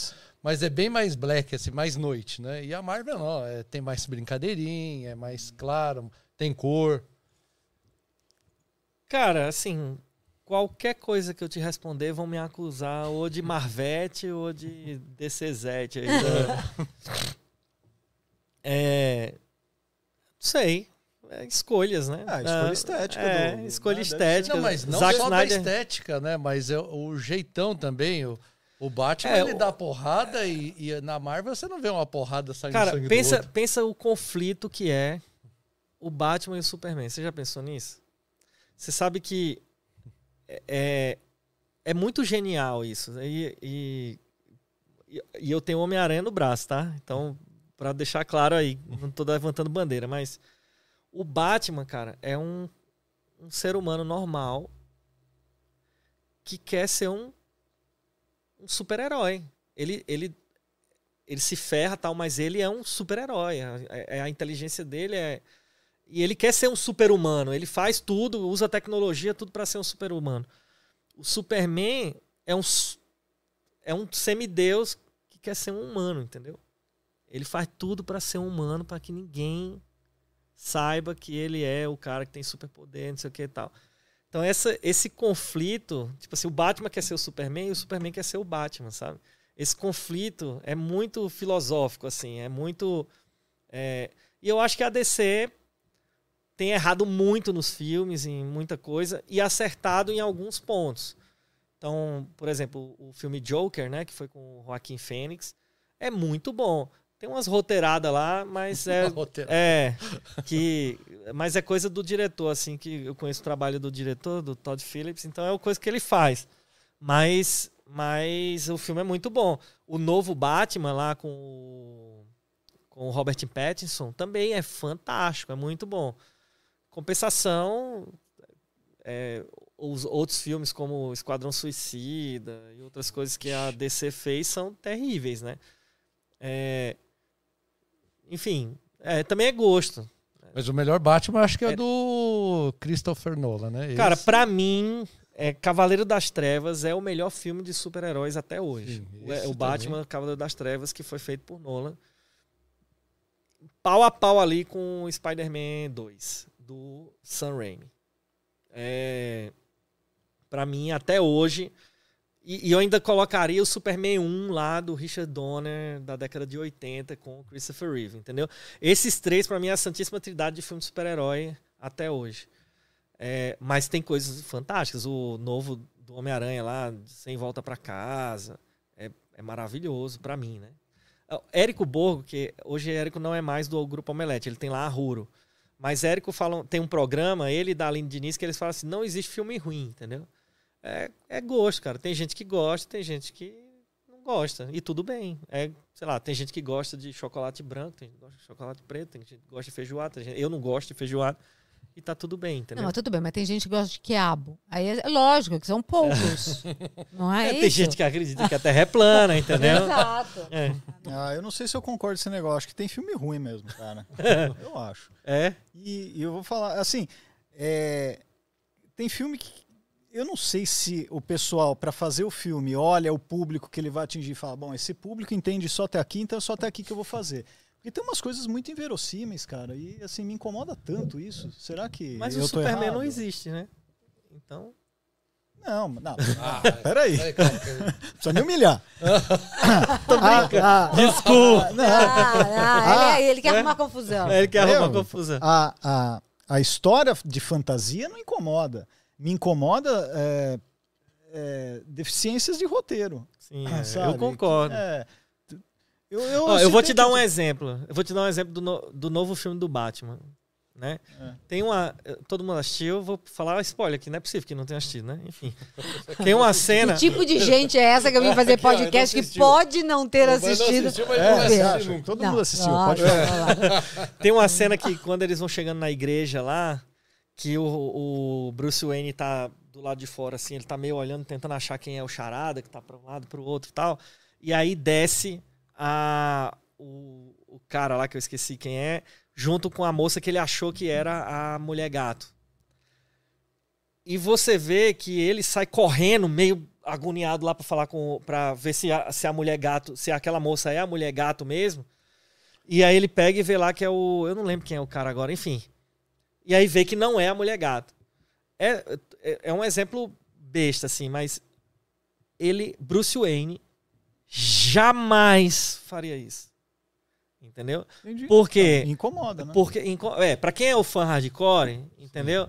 Ele ia, ele ia ver calculadamente, ele ia andar tranquilamente, ia olhar de outro ângulo, sei lá, ia fazer qualquer outra coisa, menos sair correndo agoniado, pegar no braço do cara e virar assim e tal. Porque, ainda. porque não, é a, não é a personalidade do personagem, total, entendeu? total. Então, no, no, no Joker tem essas roteiradas aí também, esse tipo de coisa, que eu chamo de roteirada, né?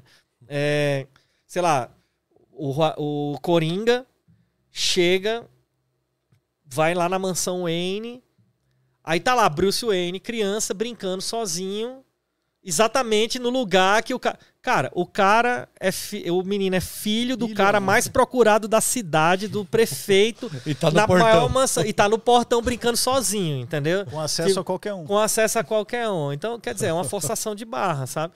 Mas assim, eu não sei se é porque eu tô ficando velho e chato, né? tipo, mas não é- nesse tipo de coisa. Na, na verdade, tá ficando mais inteligente e maduro, cara. Porque é, a molecada não percebe isso. Não percebe que. Porque isso daí. Não, per- Ó. não, tem uns que percebem. Quando o cara é muito, assim, muito, É, muito. Não, quando é Às vezes você forçado, pega lá sim. no TikTok, lá você vê o carinha lá, 15, 16 anos. Ah, sim. O Não, cara não, fala de detalhes que nem eu tinha prestado atenção, mas certo. tem tudo a ver na. Não, eu, tô, eu falei Na- molecada de um jo- modo genérico, fala assim, a, a- a massa que assiste, né? Não tô nem falando de idade. A massa que assiste vai para se divertir, acaba se divertindo e fala que o filme é bom, mas é isso é um desrespeito ao personagem também. Quando, quando o, o, o Batman faz uma coisa que o Batman nunca faria, é um desrespeito a, a uma coisa que- tradicional histórica. Sei lá. né? É, o que me incomoda mais é quando o diretor desrespeita a audiência. Então, eu vou lhe dar um exemplo Sim. do Coringa, pegando o mesmo. Vai lá, fala aí. É, eu não sei se você assistiu o filme, se você lembra, mas é, o Coringa ele vai lá e ele começa a ter uma relação com a vizinha dele. E aí ele vai pro parque com a vizinha, ele vai não sei o que com a vizinha, ele sabe não sei o que tal, começa a ter uma relação com a vizinha.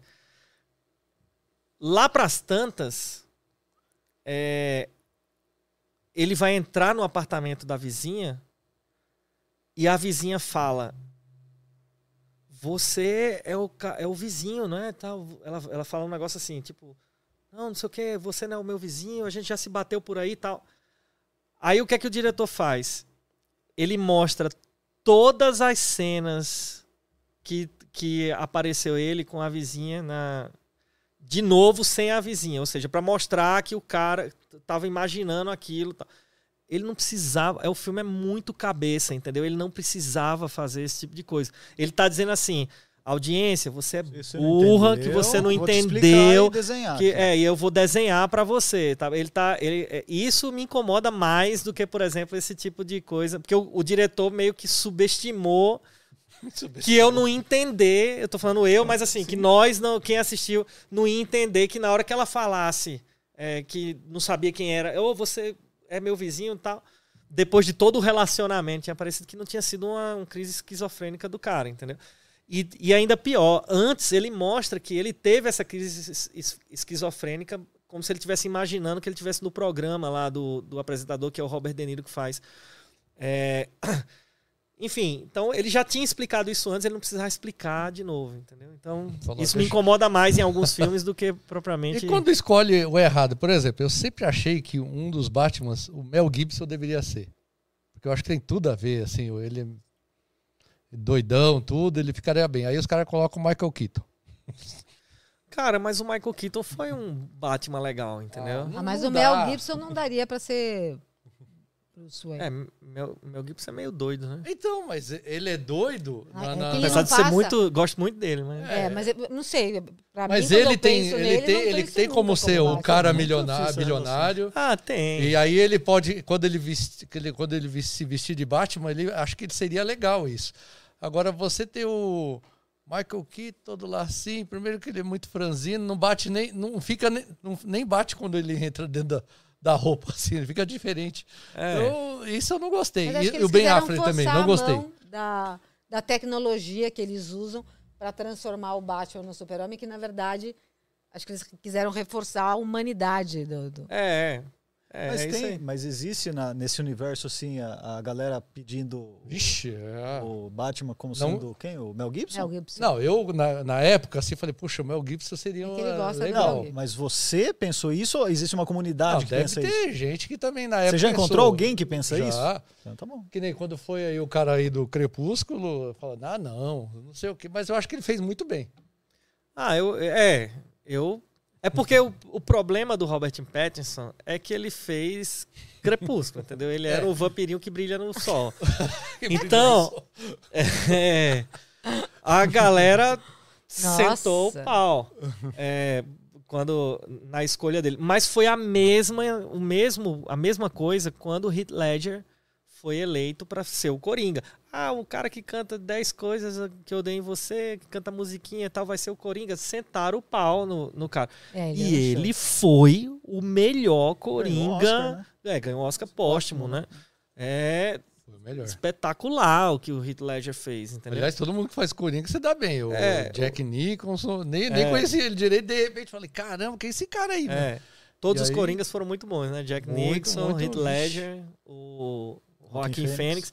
Espero que. Eu não sei o nome do, do ator que vai fazer o Coringa, que ele apareceu rapidamente nesse filme do Batman novo aí.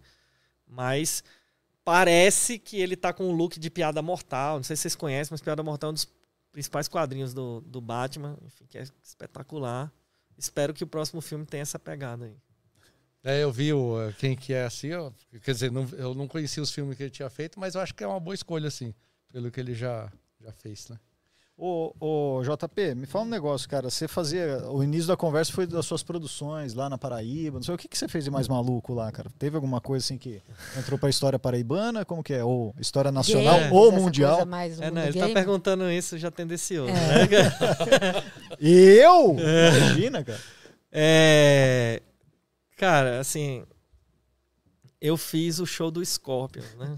Lá na Paraíba, que foi o Sun Rock Festival. Foi um festival de música, dois dias, onde a principal atração foi Scorpions, né? Que ano isso, foi isso? 2010.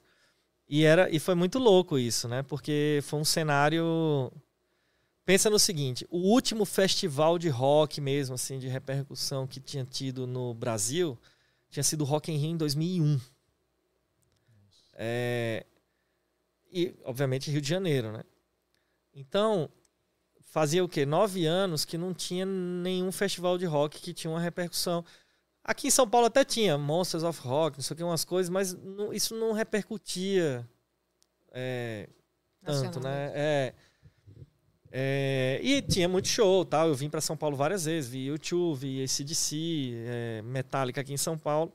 Na época morando lá, eu viajei só para assistir esses shows, mas nada chegava no Nordeste, nada, nada. Era muito difícil. Eu lembro que o primeiro show internacional, assim, dos primeiros shows internacionais que teve foi em Recife, foi o Ahá, é, depois foi a Alanis Morissette, mas foi muito. é, assim, era muito. Tinha um agora, seis meses depois tinha outro, e não era nenhuma grande banda dessa, né? É, enfim. Aí o que, que aconteceu? A gente. Eu tinha feito um projeto com os gringos tal, em 2009, que era um projeto para shows mesmo no Nordeste.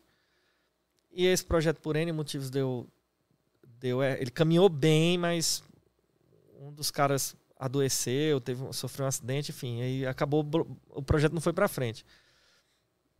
E aí, em 2010, eu, eu, os pais, na época, minha namorada, né, Juliana, eles, conversando com eles, tal, eles viram o projeto, aí, poxa, vamos fazer alguma coisa nesse sentido aqui e tal.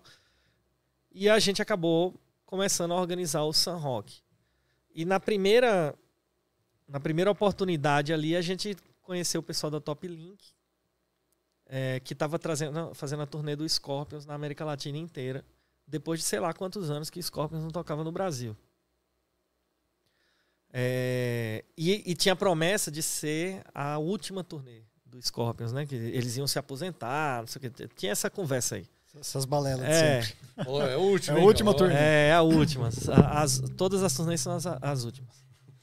É, e aí o que, que aconteceu? A gente acabou fechando. E aí a data era, foi no dia 11 de setembro, né? Literalmente, assim, um dia meio bombástico. É, mas foi no dia 11 de setembro de 2010. E a gente fechou em abril, talvez maio, o- esse evento. Então foram, sei lá, três, quatro meses para organizar um festival com 14 13 bandas, sendo Scorpions o headline, também teve Sepultura, Angra, Matanza, Cachorro Grande, várias bandas de rock mais heavy metal assim que tocaram. É, E cara, foi muito louco assim, porque em João Pessoa, entendeu? Tipo, aí eu- a gente começou a todo mundo, loucura é essa? Os caras estão levando Scorpions pra João Pessoa, né? Fora do, re- do eixo, Rio São Paulo, nem Recife era. É, Enfim. E a gente sofreu muito lá, né? Porque ninguém estava preparado, né? Por mais que na época eu achasse que eu fazia evento, que eu estava preparado, eu não tinha preparado nada, sabe? Tipo, zero preparação para fazer um show desse tamanho. E, e a gente. E teve muita influência, tipo, o Ministério Público, por exemplo, bateu muito na gente, porque achava que a, a cidade não tinha capacidade para receber um negócio daquele. Então eles obrigaram, eles embargaram a gente umas quatro vezes o show. É, Mas o que, que é? Eles mandam. porque o show foi no lá estádio, oficial? né? Foi Ah. no estádio. Tá. E. E o estádio lá é um estádio antigo, né? Ele não era exatamente. Enfim. Padrão FIFA. É, padrão FIFA. Ainda não é, né? É, e aí o que, que aconteceu? Ah, não, o estádio não, não aguenta. Vocês têm que reformar o estádio. E aí a gente foi obrigado a reformar muita coisa do estádio. Então, parte elétrica, parte hidráulica, piso, é, coisa do gramado, a bomba. A bomba, quando chove e os caras estão jogando, né? Tem uma bomba que puxa a água para baixo para não ficar ensopado. Essa bomba tava quebrada há 30 anos lá, sei lá, não sei quantos anos. E aí a gente teve que comprar uma bomba nova para fazer a drenagem do, do Almeidão. enfim. E aí, ah, não, não pode, agora não pode isso. E eu lembro, de, a gente teve muitos problemas, assim, secretaria, não, você não pode, porque ali tem residência, né? A residência perto vai incomodar as pessoas, mas o show, a lei é até meia-noite, o show vai terminar antes de meia-noite. Não, mas não pode. É, cara, foi, foi. A gente sofreu muito. A galera que organizava evento lá também é, começou a botar muita dificuldade. É, pessoal que fazia show começou a fazer shows. É, enfim, teve um, é, curiosamente, só uma curiosidade. Teve um dos caras que faz show lá que a gente se encontrou na Globo de lá, e aí o diretor na época comercial da Globo, que chamava é, Valdemir, me apresentou esse cara. E aí a gente sentou no hall de entrada da Globo lá. E ele sentou assim do meu lado e disse assim: Scorpions, né? Aí eu disse: É. Ele é uma atuação muito forte, né? Disse, é. Aí ele, então, esse show não pode acontecer aqui se eu não for sócio dele. Falou na caruda, Assim. assim. Aí eu disse. Aí você não falou, é. Aí eu disse. Desculpa, cara, mas não tem, tá? Não tem mais, tá fechado, né? A cota de sócios. Aí já ele disse. Não, você não entendeu. O show não vai acontecer se eu não for sócio. E aí eu disse: Mano, o show vai acontecer. Tipo, você não vai ser sócio, desculpa. Entendeu? E o cara falou isso umas cinco vezes, assim. E ele foi. Ele foi Papo de se, louco É, mesmo. e ele foi se irritando, se irritando. Você via que o cara tava. Começava a respirar, sabe? E eu, olhando assim pra cara dele, eu disse, mano, eu não acredito que tá acontecendo aqui, tá ligado? Tipo. E aí ele chegou e teve uma hora. E eu juro, eu juro que eu não sabia quem era. E O cara chegou, olhou assim pra mim e disse: Luan Santana. Ele falou desse jeito. E eu juro que eu não sabia quem era, cara. Naquele momento ali, eu não tinha a mínima ideia quem danado era Luan Santana, entendeu? Quem é, Luan Santana? Enfim. é, É um carinha aí. é um cantor de músicas é, sertanejas. tudo Meteoro da paixão. É conhecido pelo. Não, é muito famoso. Mas eu meio não, zoando, viu? Eu eu não sabia quem era Luan Santana. Eu não sabia naquela hora, na hora. Eu acho que foi logo quando ele tava estourando. É. tá? E o cara fez assim, Luan Santana. E eu olhei pra cara dele e disse, quem? Né? Luan Santana. Eu disse, quem danado é Luan Santana? Ele, eu não acredito que você não sabe quem é Luan Santana. Eu disse, amigo, eu sei quem é Scorpion. eu não sei quem é Luan Santana. Aí o cara ficou mais. Aí ele foi, foi se irritando. Ele disse: Não, Luan Santana, não sei o que e tal. E aí o raciocínio do cara era o seguinte: Luan Santana leva muita mulher. E onde tem muita mulher, tem muito homem. Então ele vai fazer um show de Luan Santana no dia do show do Scorpions para levar muita mulher, para muito homem ir pro show de Luan Santana por causa das mulheres e esvaziar o show do Scorpions. Foi- exatamente isso que ele me falou. Ah, ele, ele tentou. Ele fez isso? E aí eu olhei pra cara dele quando ele me falou o racional dele. O racional É. de, de sociedade. A, É. estra- a A estratégia. né? estratégia da sociedade. Aí eu disse assim, cara, do lado do estádio tem um terreno enorme que a gente ia usar como estacionamento. Mas se você quiser, pode fazer o show do Luan Santana lá. Eu libero pra você. Aí eu levantei e fui embora. Deixei o cara sentado lá. Cara, mas cara, que loucura. Mas daí no fim nunca mais. O Luan Santana não foi, né? É, Lógico. Claro que Pô, não, né? Luan Santana, naquela. Bom, tudo bem, tava estourado, mas competir com Scorpions, cara. Não, mas é- são públicos diferentes. muito é- diferentes. É, coisa diferente. O cara é, o cara é muito famoso, muita. Mas. Sei lá, quem vai pra Luan Santana não- provavelmente não vai pra. Quer dizer, até pode ir pra Scorpions, mas Não, quem pode. só vai pra Scorpion não vai pra Luan É, Santana, É entendeu? verdade. É, enfim. Que, que, que, que história maluca. É, cara. isso foi um. Ah, essa. E aí, aqui, um dia desse eu, eu fui na, na 89 falar sobre quadrinho também. Mas o cara que me entrevistou lá, ele sabia sobre essa história do show do Scorpions. E ele foi me perguntar. E aí tem uma história muito famosa que é sobre a história do avião. Que é. Que é a história mais louca, assim. Que depois dessa, se eu fiquei vivo, é porque. E aí era. Enfim. Foi muito, assim, foi muito bizarro, porque. é, o que que acontece? No contrato, era a responsabilidade dos Scorpions chegar na Paraíba. Certo? Então, isso era a responsabilidade deles. Tá. A gente cuidava do resto, né? Todo o resto, pagar o cachê, não sei o que e tal. Mas eles chegar lá, era eles que tinham que chegar. E aí, o, o tour manager lá do Scorpions me ligou faltando um mês pro show. E pensa no seguinte, a gente mexeu com o ego da cidade, né? Tipo, no- quando a gente anunciou no início, teve gente que chegou e disse assim, se você estiver mentindo, eu vou lhe bater, eu vou lhe Se quebrar. mentindo, É, teve gente que disse que ia quebrar a loja do pai de Juliana, sabe? Se não tivesse esse. Era, foi é, nesse nível aí. E aí, o que, que aconteceu? É, o cara, enfim, o cara falou: ó, é o seguinte, o show da quinta-feira é em Bogotá, na Colômbia. Não tem voo para chegar em João Pessoa no sábado a tempo. Os caras vão chegar, sei lá, faltando uma hora pro show, aí oito toneladas de equipamento, não sei o quê, um monte de coisa. Não tem, não tem. Não tem como. Aí eu disse, cara, eu pensei que a banda vinha com o avião dela, não sei o quê. Não, não vem e é assim. Eu disse, e aí? Ele disse, e aí é assim, eu tenho duas opções. Ou você cancela, ou você freta um avião.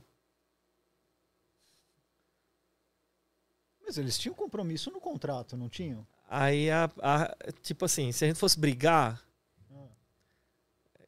O Quanto cara ia tempo- te matar, que Ele ia- você mentiu. Não, É, não, não só isso. Tipo, quanto tempo ia demorar pra resolver, não ia ter o show do mesmo jeito, entendeu? Então, Entendi. Aham. é, não ia, não ia, pena. não, Vamos, não, vamos não tinha o que fazer. Bom, fomos atrás de um avião. E aí eu esqueci que o festival existia e fui atrás de um avião. Então a gente sentou com o pessoal lá que cuidava da parte de, de turismo tal. eh, Gustavo, enfim. E a gente saiu feito um louco procurando quem fretar o avião. E na época a gente falou com a TAM, falou com a Gol, tinha BRA na época Sim, né? tentou se falar com a BRA e aí não conseguiu com nenhum deles. Foi se ver os aviões, uns Learjet e tal, de táxi aéreo, só que não cabia o- os equipamentos. É, tinha que ser um avião grande, pelo menos um A320. E não era nem por causa, era mais por causa da cubagem, né? Não é é nem o peso, porque o peso 8 toneladas não é nada para um avião, mas é, a cubagem é que é, é grande, o negócio, case de bateria, um troço do tamanho do mundo, entendeu? Mas eles vinham só, só com os instrumentos, né? É, não, PA, têm um monte, não, PA não, mas é, é tem uma série de equipamentos, não só os que- instrumentos, mas uma série de equipamentos que os caras da técnica usam, né? Uhum. É, mesa de não sei o que, tal, que são as coisas específicas da banda lá que Tá. é, davam umas 8 toneladas, mais ou menos, de, de, de peso, né, de material. E aí tinha essa, esse negócio da cubagem, né? É, E aí o que, que aconteceu? A gente começou a procurar as internacionais. Aí falou com a Alan Chile e a Alan Chi- não conseguiu.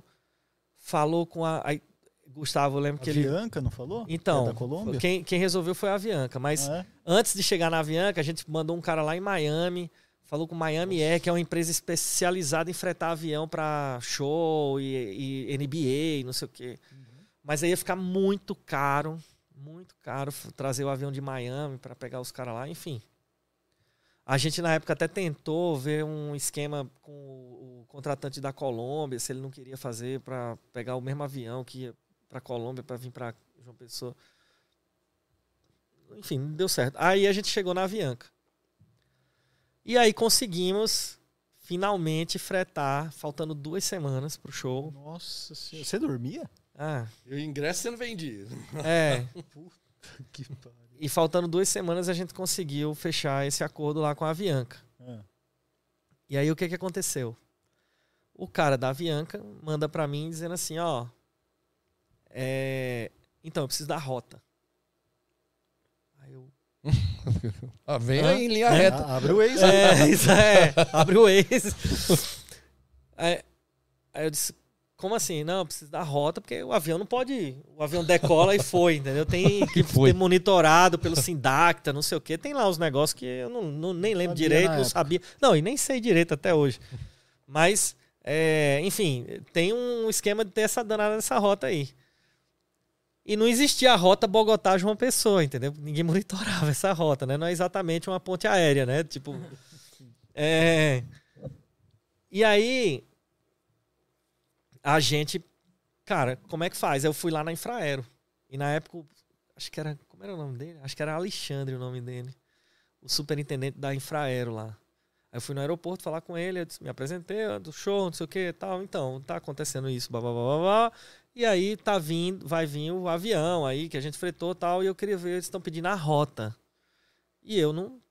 É, não sei. Aí, o cara, aí ele olhou assim pra mim e disse, cara, quando a, quando a companhia aérea é, vai operar uma rota, ela solicita com não sei quanto tempo de antecedência. não dá pra. Não dá não pra é assim criar que funciona, entendeu? Quando Tem é esse um show? Semana que vem. É, é exatamente. Isso é semana que vem. E aí ele disse, cara, não, não tem o que fazer, não tem rota. Tem que mandar o um avião para São Paulo, para de São Paulo ele vir para João Pessoa, porque aí tem a rota, né? Bogotá, São Paulo tem. E aí ia, sei lá, quadruplicar o preço do avião, Nossa. entendeu? Fora o tempo dos caras ir para São Paulo, não sei o quê. Enfim, era cinco horas de Bogotá para João Pessoa, linha reta direto. E aí ele disse, ó, tem que ter influência política aí para ver o que é que faz. e aí na época tinha um vereador que tava ajudando a gente e tal. E foi falar com o vereador, e aí o vereador foi falar com o prefeito, que falou com não sei quem, que falou com o governador. Cara, eu sei que se escalou politicamente. E alguém abriu a rota. Entendeu? não sei como, não me pergunte, eu não. Eu só sei que foi desesperador, mas alguém abriu essa rota e deu certo. Caramba, a notícia você, você é um bandeirante, Chegou, cara, abriu... é, abriu a rota. Você abriu a rota. É o nosso uma... barbagato, é, cara. É. Agora tem, tem direto. Exatamente. Hoje existe por causa de você? Exatamente, existe a rota Bogotá João Pessoa. Quem, quem quiser operar, tá lá. Tan, se quiser operar lá. Aqui, aí tem a plaquinha com o seu nome lá. Ah, é, enfim. Essa é a rota JB. É. E aí, eu sei que essa rota abriram lá essa rota e aí chegou o vereador chegou lá com essa com a, com a notícia e tal, não sei o que. Aí conseguimos a rota, mandou a danada da rota para Avianca, beleza, resolveu o problema. Isso foi, sei lá, na, na, segunda e o show de Bogotá era na quinta e o avião decolava na sexta. E aí, o, o, na época, o cara da Infraero disse assim: Ó, então, mas o avião não pode passar das 6 horas da noite chegar aqui. Porque quando chegar aqui, é, sei lá, 7 e meia da noite, 8 horas, começa a chegar os voos normais, né? E João Pessoa só tem espaço para acho que é seis aviões, um negócio assim. Então, acabou, lotou a pista, acabou, entendeu? Não tem como o avião pousar. E aí, tá bom. Aí combinou, se tá pro avião decolar meio-dia de Bogotá, e aí ia chegar às 6 horas da tarde e tal, ia dar certinho lá. Muito bem.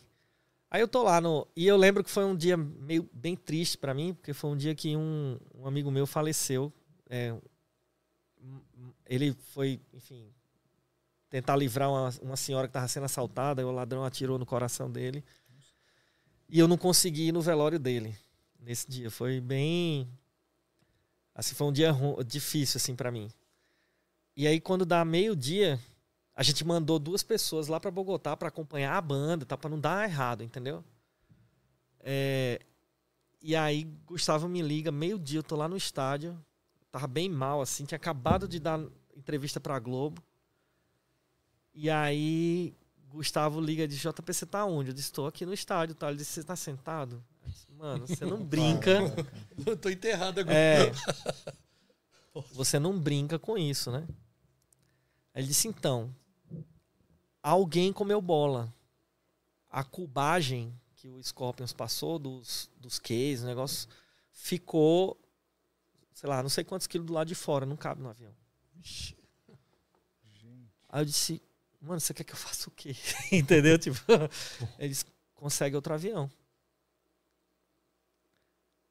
Aí eu peguei o telefone, e aí, cara, anjo da guarda, assim, não tem como explicar.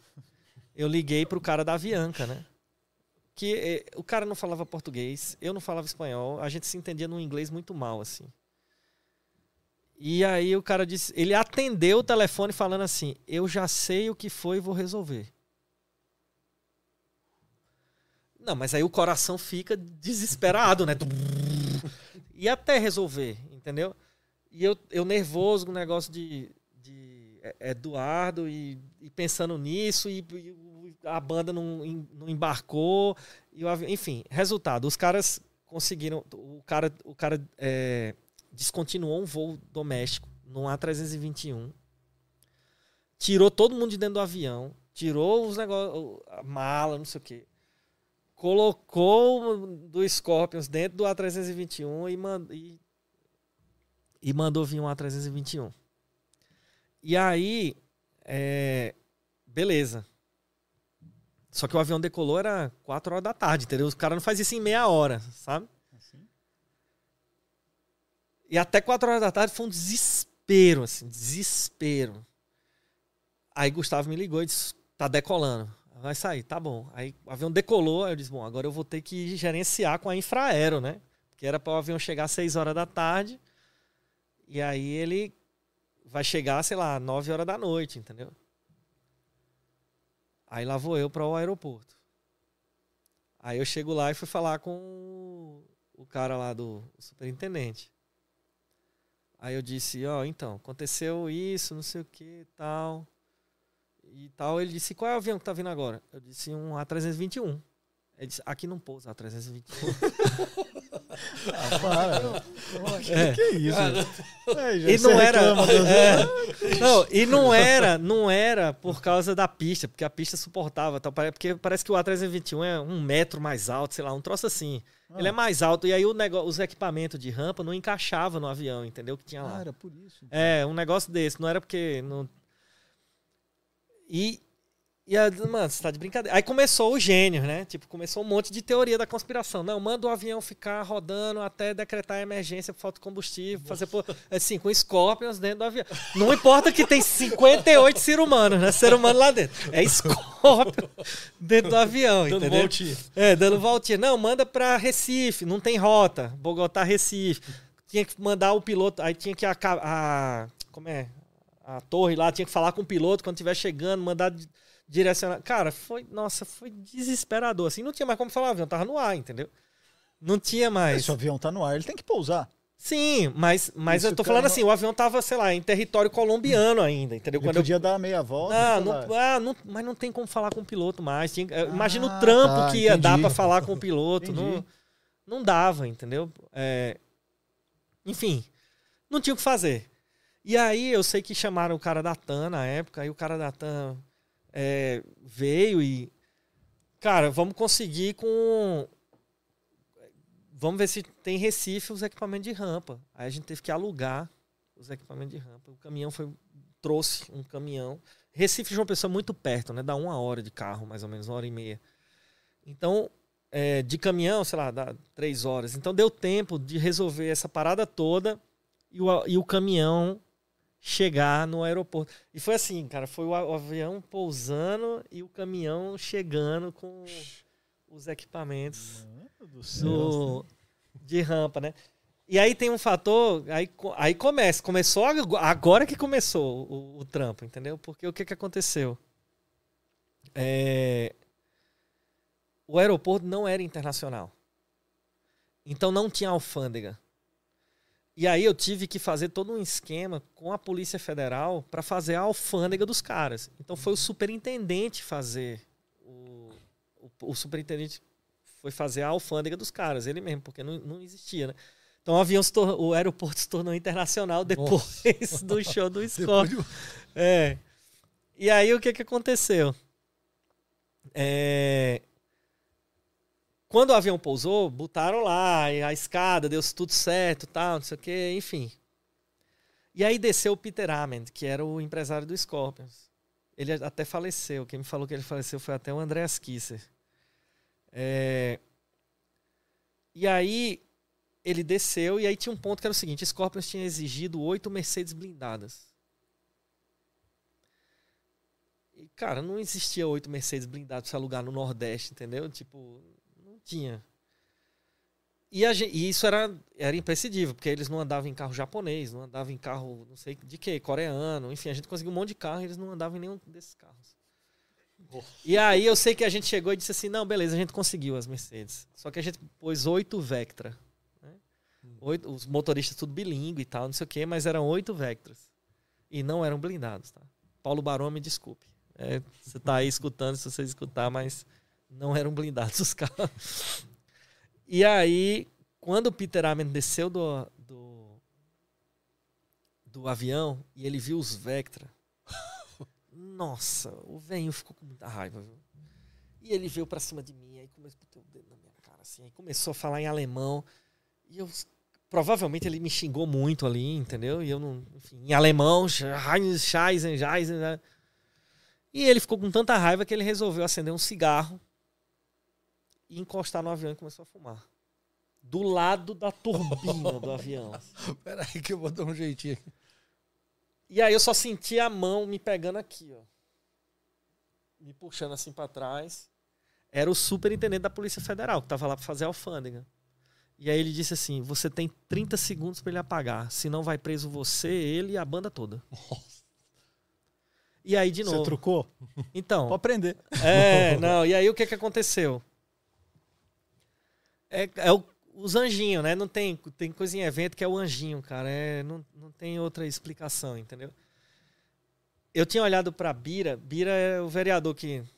Um dos, um dos vereadores que nos ajudou muito lá. E Bira era roqueiro, adorava Scorpions. E Bira tava lá pra receber. Porque o aeroporto tava lotado de gente pra esperar a banda, entendeu? Tinha, sei lá, mil pessoas no aeroporto.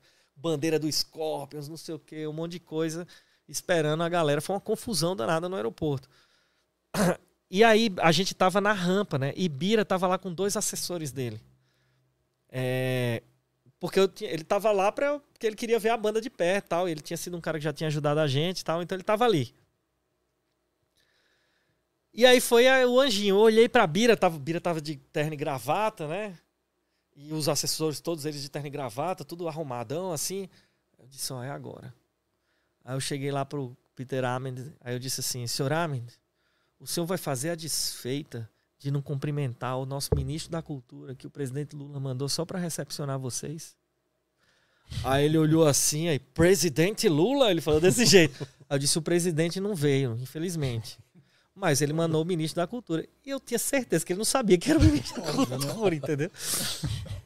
Aí ele, ó, ele jogou o cigarro no chão, apagou. Aí foi lá. Eu cheguei pra Bira, eu disse, esse aqui é o nosso ministro. Ele, Thank you. Bira também não falava inglês. Aí, thank you, thank you. E esse aqui é o nosso governador. Thank you, thank you. Esse aqui é o nosso prefeito. Thank E aí o cara ficou feliz, porque as autoridades foram lá recepcionar ele e tal. Aí deixou o Scorpions dar entrevista pras, te, pras TVs.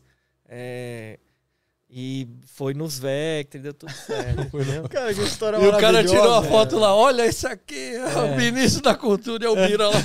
É, o Bira, enfim. É isso. Na época era Gilberto Gil, né? Eu nem raciocinei na. Nossa, eu, é, eu nem raciocinei que era Gilberto Gil, entendeu? Eu só disse que era o ministro da cultura. Ele podia ter, ele podia conhecer, mas, mas ele achou que era e tudo bem, entendeu? Mano, que história maluca. É, cara. muito louco, cara. Muito Legal. louco. E, a- e aí fez um show incrível, assim. E aí foi, o show foi, foi Foi bom. o né? único show no Brasil naquele Não, ano? eles- turnê? eles- foi o primeiro- Paulo também. É, eles fizeram João Pessoa e depois eles foram pra Buenos Aires. Aí eles voltaram e fizeram São Paulo, Porto Alegre e Brasília, eu acho. Olha só. E Vocês inauguraram a, e a a, gente deles no Brasil. inaugurou a turnê no Brasil. Cara, que demais. Foi muito louco, assim. Então essa. E aí, depois que. Aí, por exemplo, eu lembro como se fosse hoje, na CCXP em 2015, teve muito problema por causa da reforma do pavilhão. E aí teve uma hora que entrou água no pavilhão, molhou o carpete. Aí os meninos desesperados. Meu Deus, e agora isso, galera? Aí não é nada. Amanhã tá limpo, cara. Relaxa. Vocês não sabem o que, Você que não é sabe o que é problema. Não sabe o que, que é. É. Viu? Você tem chance de fazer o seu game virar sucesso. porque Caramba, se ele colocou o o score. ministro da. É. Cara, você gostava? Eu gosto ainda de Scorpions, assim, Ah, mas eu tipo fãzão? Ou, Ah, assim, eu gostava bastante. Gosto até hoje. Gosto. Em dinheiro de hoje, quanto foi o cachê do Scorpions? Ah, em dinheiro de hoje. É. Cara, na época foi 200 mil euros. Agora, hoje, eu não sei quanto dá isso. Deve dar uns 500 mil euros. Mas isso só de é, só cachê? Só ou- cachê. Não, fim do Até que não, também, né? Ué, a Ivete Sangalo cobra mais que isso? É, em euro, né? Não é Não, real. é, em Mas euro dá um dá- milhão. Não, Não, em euro é vezes mais. 5, né? Cinco pelo menos, é. Vezes 6. É, até mais, Não. é. Se for... Então dá, deve dar uns 3 Ah, milhões. uns três, tá. Ah, não, você já passou por. Eu tô falando na época, Reais, 200 mil. É, mas- não, então, mas 200. É, na época eu não sei, não lembro quanto era que tava o euro, mas foi 200 mil euros. Na época, né? Pô, e eles fazem. Eu, eu assisti no Rock in Rio quando que eu fui no Rock in Rio? Acho que em 2017. É, foi Da 19 que eles tocaram. Hã? Foi no 19 que eles tocaram. 19, verdade. Eu tô, tô me referenciando pela pandemia, mas a pandemia foi 2020, né? É, É, e. Puta show legal, cara. né? é. Só que a, a- quem que era o baterista na época ainda não era o Mickey Era o- D, né? Não, era o Kotak. Tá. Que o Mickey D, cara, ele faz. Cara, eu fiquei. Fiquei assim, cara, ele faz um solo, Gerson. Sei lá. É, cara, eles mudaram, eles mudaram muito de baterista e baixista. É. Mas o, o Matias, o Klaus e o Rudolf são os mesmos São até é. hoje. É, o... Tem uma curiosidade sobre o baixista. Que quando deu 6 horas da tarde. A, a moça que cuidava das bandas, estava no hotel, ligou pra mim desesperada. Disse, JP, eu tô com um problema. Eu disse o quê? Ninguém sabe onde tá o baixista. E a- eu disse, como assim perder o cara, entendeu? E aí lá pras, sei lá, meia, bota a polícia atrás. Foi uma confusão pra achar o cara. E o cara tava bebendo num bar com uma galera que ele conheceu na praia, Do entendeu? nada, assim. Do nada. Mas o cara que- sabia quem era, quem era ele? É, eu acho que a galera sabia, mas Ah. enfim, ficou, ficou lá bebendo com os caras, entendeu? Só que o problema é o seguinte: pensa que o cara saiu 9 horas da manhã do hotel, e aí ele tava, era 6 horas da tarde, ele ainda tava na praia, alemão, sem passar uma- um pingo de filtro solar, num sol de 35 graus, entendeu? O cara tava, ele não conseguia andar. Verdade, É. Ele tom- ficou em Ficou, insolação. ficou insolação pesada, queimadura, queimou, assim, não Que conseguia andar. burro, velho. E aí a médica disse assim: ele não tem condições de tocar. E eu disse: você vai meter uma injeção de morfina nele, porque ele vai tocar. Depois de tudo que eu passei, ele vai tocar. Entendeu? Não, não tem perigo dele não tocar. E aí, enfim, passou uma, uma pomada de caladril no cara, meteu uma injeção de morfina e o cara, não, agora eu tô bem, foi lá. Ele foi lá, tocou, foi, tocou. Lógico. Você é louco depois disso tudo, o cara não tocar porque ele ficou morrer, na praia demais, bebendo. né, Sei cara? lá, ele vai tocar. Entendeu? Teria perigo. Nossa, velho. É. Esses caras são malucos. Mas te- teve mais alguma maluquice aí dos Ah, teve, Scorpions ali? ah, teve várias, cara. Mas assim, é muita história. É o- artista, assim, no geral, tem, tem aquela mística, né? Que, pô, toalhas brancas e não sei o que, os caras É. exigem um monte de coisa. Não, e no e tem- geral é assim mesmo? É, assim, é a assim. Com esses, com os que eu levei, é assim. Alguns deles é, são bem tranquilos. É, Mas a esse- banda em si era, era bem de boa, sabe? O problema maior era o crew deles, a técnica, É. né? Porque eu acho que eram umas 60 pessoas no time. E aí, fora, fora os músicos, mais umas 60 pessoas. Mas essa galera, o, o- esses ator pica, assim, que você traz pra Comic Con, trouxe, eh, você nunca passou por coisas assim muito Passei. extravagantes? O pior deles foi o Power Ranger vermelho. Como assim? É. Cara, assim, eu, eu lidei. Porque assim. o pior foi o Power É. Ranger vermelho. É. Eu lidei, é, pelo menos até quando eu tava lá. É, depois eu não sei, né? Mas o Power Ranger Vermelho foi o o mais complicado, assim. Ele fez coisas não muito legais, entendeu? Ele não queria, ele, ele ficou chateado porque pouca gente tinha comprado é, foto. lá pra ele. É, e aí ele dizia. E aí a gente dizia, cara, põe a, a roupa do Power Ranger e vai dar um rolê, faz um auê. Ah, não, se os fãs quiserem, eles que venham até mim. Era nesse nível, assim. O cara foi bem. Ele fez outras coisas que não foram legais, enfim. Ele, esse, na minha fase CCXP, esse que foi o cara que mais foi bad vibe, assim. Já teve outros que foi super good vibe. Ah, Tipo a Evangeline Lilly. Foi maravilhosa. que é quem? A, ela fez a Kate de Lost. Tá. A, ela fez a Tauriel do, Senhor do Hobbit. Fez a Vespa. A Vespa da Marvel é ela. E ela é um amor de pessoa. Um amor, um amor, um amor. Eu pedi ela em casamento. Na E frente do marido dela. A Sandra, Ah, não. Sandra Bullock é diferente. Não é, É amor não é, platônico, não Ah, é? é, é um negócio diferente. Aí ela, aí eu disse, Evangeline, você casa comigo? Ela, o marido do lado, assim. Aí o marido dela começou a rir. Ela disse, ah, mas eu sou casado. Eu disse, eu também, mas eu tenho certeza que eles vão entender. Enfim. Ela tava com um filhinho novinho, tinha acabado de nascer quando ela veio. Ai, que legal. A primeira vez tinha, sei lá, tinha uns quatro meses, cinco meses. Foi, foi bem legal. E ela é um amor de pessoa, sabe? Outro cara que foi muito legal, assim, que. Na CCXP de 2016, eu andei 168 quilômetros dentro do evento, marcado no iPhone, né? Sério? É, eu quase tive um treco, assim, quatro dias foi desesperador. E eu tava sem comer, sem dormir. E aí a nossa, a, a pessoa que cuida de todos os artistas, que é a nossa handler, né, vamos dizer assim, que é a que cuida mesmo dos artistas, chama Dalka. É, Dalka era que ficava tentando cuidar de mim, entendeu? Ela dizia, você vai comer, eu disse, Dalka, eu não posso. Você vai comer, não posso. Você vai comer, não posso. E aí um dia ela chegou pra mim e disse assim, então, você vai comer porque eu falei com o David Wenham e ele vai esperar pra almoçar com você. Isso era no domingo, assim, de CCXP. Eu disse, pô, Dalca, sacanagem, né? Agora você pegou pesado. E eu sou muito fã do cara, né? Porque ele foi o Faramir do Senhor dos Anéis e tudo mais.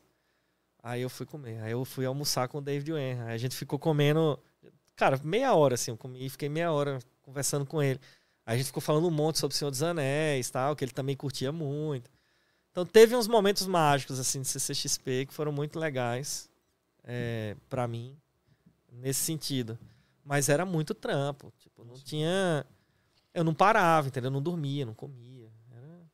Pô, cara, Puxado. quanta história que hora. história. Antes que vire o, o Homem-Aranha aqui sem volta pra casa, faz o teste aí das suas Não, perguntas. você ainda trouxe o Magic. Você, nós vamos jogar uma partida? Não, não vamos nem jogar partida de médico hoje. É gênios da energia. Por quê? Mas vai- Chegou no horário já? Não, tá- passou de duas horas. Ah, tá. Querido JP, olha, estamos chegando ao final da nossa grande entrevista aqui. Quanta história legal, cara. Acho que você podia retornar para contar outras também. Ah, quando quiser. Obrigado por A gente faz o convidado. segundo episódio. Pô, porque parte afinal de 2, cara. Já contas, bota, é- pode botar o Senhor dos Anéis. nesse É. título aí, pode botar a parte 1 para saber que tem outras. Mas nós temos um jogo aqui que queríamos fazer com você, ó, que é um jogo de perguntas e respostas. Tá? São perguntas perguntas populares, né, do, do, do cotidiano, mas elas têm um enfoque científico e depois a gente vai tentar responder e vamos ver se acertou porque atrás tem a resposta. Topa? Vamos lá. Vamos nessa. Então vamos lá. Como que é, Jorge? Tem que escolher uma carta? Escolhe uma carta Escolhe e fale a carta. pergunta em inglês e português. Pra Não, gente... inglês não. O É, público essa- também, porque tá cheio de geek aqui, ó, Esse assistindo. negócio aí é em inglês, ó. Vamos lá. Essa Pode, daqui. pode ler a pergunta Eu do outro po- lado. É, e você mesmo. Isso. Você quer ler? Eu leio. How does the... Em inglês mesmo? É, Ah, depois, Depois pra depois- gente, já traduz Pode aí. traduzir aí, É. pro. O que é fluoride? Eu não sei o que é isso. Fluor. Toothpaste prevent ca- cav- cavities. É How does the fluoride in toothpaste prevent cavities? Então, como é que a- o flúor previne cáries no dente. Ah, como o flu previne cáries no dente. Ok. Ah, fluoride é, é flu. É. Ok. Aí eu tenho que responder como é que o flu. Sou eu que respondo. Você tem que responder e se você errar, Paga cenzão pra nós. Ah, é? É. a regra não falou a Tá bom, regra antes. Ninguém né? falou a regra, É. tá bom. Como é que o Como flu que o flúor... Putz, grila, essa eu tenho que saber. O duro vai ser lembrar aqui na cachola, vai lá. Cara- to- a gente também tenta responder que a É? gente sabe. Só Cara, a Ana que rouba aí, sei. porque ela escolheu na É. resposta. Como ele previne? Ah, deve ser porque. Como é que eu vou falar isso? Cienti... Tentar explicar científico? Não é precisa, não. popular, não. não Ah, eu acho que ele cria uma camada de proteção, né? Talvez ele crie uma camada de, pro- de proteção e, e. e ajuda a não entrar, não. não sei lá. E aí, se, se tem alguma coisa aberta, algum poro, talvez ele entre e aí ele funciona, sei lá, como Um sei lá, selante, talvez. um ácido que vai corroendo, né? Não sei, tô viajando aqui, mas. Gerson, por quê? Olha, A gente fez um pergunta, hein? episódio do podcast eh, versão antiga de, de pasta de dente, né? É mesmo, mas não me lembro desse, desse tempo. Eu lembro. Pior que eu lembro que teve, o duro vai ser lembrar a verdade. A aqui. verdade que isso, mas é, provavelmente deve mudar o pH, alguma coisa assim no, na boca e no, no esmalte que não deixa a, a, cárie Mas proliferar. se, se mudar o pH, aí podia ser outra coisa, porque é o flúor. Porque deve Você- ser mais barato de colocar na água. Imagina, cara. Cara, que- vamos ver, o que que é cárie? Cárie, é, as, as bactérias secretam, na verdade é assim, as bactérias elas secretam, Mineral. ela- elas comem né, o doce do seu dente, lá, o que está lá que você não escovou direito, E aí elas, a, elas secretam uma substância ácida. É essa substância ácida que vai corroendo o seu dente e forma o que a gente chama de cárie. O flúor. É, e o flúor? A primeira parte eu já fiz, cara. A segunda parte eu já fiz também. Ele vai neutralizar o pH aí. Bom, eu sei que põe flúor na água também. Põe não... flúor na água, é, que é justamente Que é para evitar a bactéria, né? Não, o flúor. Não, não. O flúor, a água fluoretada, a água é fluoretada, é uma política pública para prevenção de cáries nas crianças. Ah, é? É por isso. É. Assim como o sal tem o iodo para que todo mundo come sal, né? Então coloca lá para você não ter o doença do, doença do papo lá. É, ba... Eu pensei botulismo, que vinha... botulismo. É. Botulismo, é. Eu pensei que vinha pergunta do James Webb. Eu tava louco para falar sobre isso. pode falar. Ana, é, o que que acontece com o flúor? O que que o flúor faz com essa secreção das bactérias aí? É, na verdade, você não tem, segundo aqui a, a nossa, deixa eu ver quem é que respondeu, foi a Francine Van Metter, Junior Clinic Coordinator do Departamento Dental de Higiene da Califórnia. E a, ela, ela nem, nem cita a questão que a gente tem cáries ou, ou deixa de ter, mas na verdade a gente vai perdendo minerais, ele vai se desintegrando. Acabei de lembrar.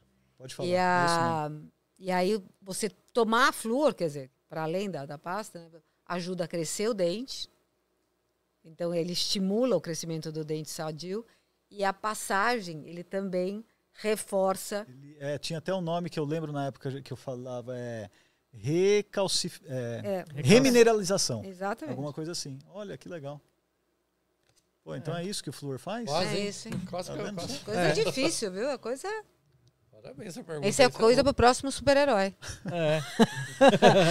o Gerson pode estrelar, vai ser o super-herói dentinho. É. Não, eu prefiro o, homem super catotinho. Homem, homem catota. É. Homem catota. JP, brigadaço, cara, pela sua presença aqui. Foi muito legal, histórias bacanas. Queria que você deixasse aí como que é o contato com você, com o seu Insta, é, sei lá. Ou você não é, quer cara, ser achado? Meu Insta, é? meu Insta é chato, só tem foto da minha filha. É? não tem muita coisa. É... Mas, enfim, tem lá o, Social Comics, que é Social Comics, Social Comics BR, tem a Eleven Dragons, que é arroba Eleven Dragons. É... Mas enfim, meu Insta tá lá, é JP7. Então tô lá no LinkedIn também. Eu não posto muito, posto mais foto da minha filha. Mas fora isso, enfim, quem quiser entrar em contato pode mandar um e-mail jp@elevendragons.com. Muito legal, nós é vamos, vamos, vamos, entrar em contato, Jorge? Vamos, que é não, é, vou mandar que eu quero produzir lá meu super-herói com você, hein? Olha aí, aí, vamos cara, nessa. Ter... se, se, se estourar o super-herói. Nossa, vai ser um sucesso. Um cara que joga catotinha. Tira a catotinha. Jesus, mas ele tem que fazer alguma coisa diferente. Quem nunca na vida jogou uma catotinha? Ah, Gente, você que está cato... aí me ouvindo, responda. É, Quem nunca verdade, na isso, vida isso é um deu poder. uma jogadinha de catotinha? Explodiu o cara mas na catotinha? É, é, a catotinha fica grudada aqui. Aí o cara. Catotinha assim, explosiva. Você faz assim e explode do cara a catotinha. Parece a, a bolinha do. Do Andy Verde que joga, bate, faz é, tudo. É, pode ir. Explode aí, ó. Tá vendo? Cara, tem que ser ideia original e, ó, tem que ter um vilão, cara. Né? Você vai combater o quê? Vilão é o homem Porque, olha só, Homem, homem lenço. lenço. olha é. aí. O cara já pensou em tudo, velho. Tá tudo. Homem lenço. Muito lá. bom, homem lenço. tinha que ser o contrário. O herói tinha que ser o homem lenço e o catota o vilão, velho. Homem lenço que quer toda hora limpar o cara e não explode. É isso aí. Mas você vê que legal. Ah, o, o, os heróis americanos estão combatendo o quê? O crime em Nova York, os russos lá na Guerra Fria, não sei o quê. O herói mais famoso brasileiro está combatendo o quê? Político corrupto. O que é. Hã?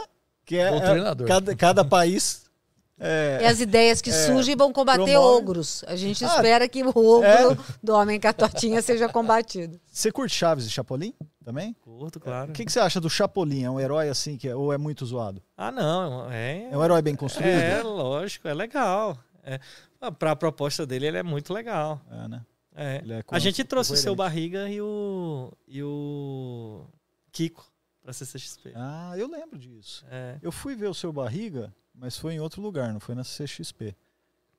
Tá bem velhinho já, né? Senhor Barriga. É. Muito bem. Ana, por favor. JP, obrigada. Eu espero que você volte, ah, que a gente aprenda muito e que a gente faça uma historinha. A gente vai, vai ver se vai ser o, o esse super-herói catotinha, se vai ser o que, que vai ser. Mas nós vamos achar aí para falar de ciência Vamos fazer uma busca nesse, nesse espaço seu. Ah, legal. Obrigada pelas aventuras. Agora, nunca mais vou ficar nervosa antes de um evento. Depois Ah, disso, depois eu não conseguia nem respirar. Isso aí. Ah, Tá. Legal. Não, e da próxima, é, eu, eu adoro astronomia, né? Eu gosto bastante, assim. Então, se vocês quiserem trocar ideia sobre James Webb, eu tô aí na vibe total. Sério, cara? É. Você manja bem? Pô, ah, legal. não manjo bem, vai. Mas eu sou curioso, eu gosto. Cara, mas, Tenho os- acompanhado e tal. mas é engraçado que assim, os curiosos da astronomia é, sabem mais do que. é, pelo menos. né, é, é, genericamente que eu- sabem mais do que especialistas. Não, é que o itinerário que eles constroem vai ao encontro da nossa curiosidade. É. Exatamente, provavelmente as pesquisas que você faz tá exatamente baseada nas perguntas que as pessoas têm. né? Exatamente, é, é por E aí. às vezes o Não, teórico não marcar tá essa, nem aí. É, vamos marcar essa que eu acho legal, né? É. Então, fiquem atentos com o Ciência Cabeça. Gostou? Você mudou o nome? Eu Nem criei. falou pra gente? Não. Fiquem atentos com o Pensa Cabeça no YouTube do Ciência em Show Oficial. Lá tem os cortes oficiais. Você pode seguir e indicar novos temas. Então, sempre às sextas-feiras, 13 horas, tem uma conversa nova que fica lá para você ir assistindo aos poucos também em outros horários. Tá bom? Não vai perder. E que a força esteja com a gente. Até mais. May the Valeu. force Valeu. be with you.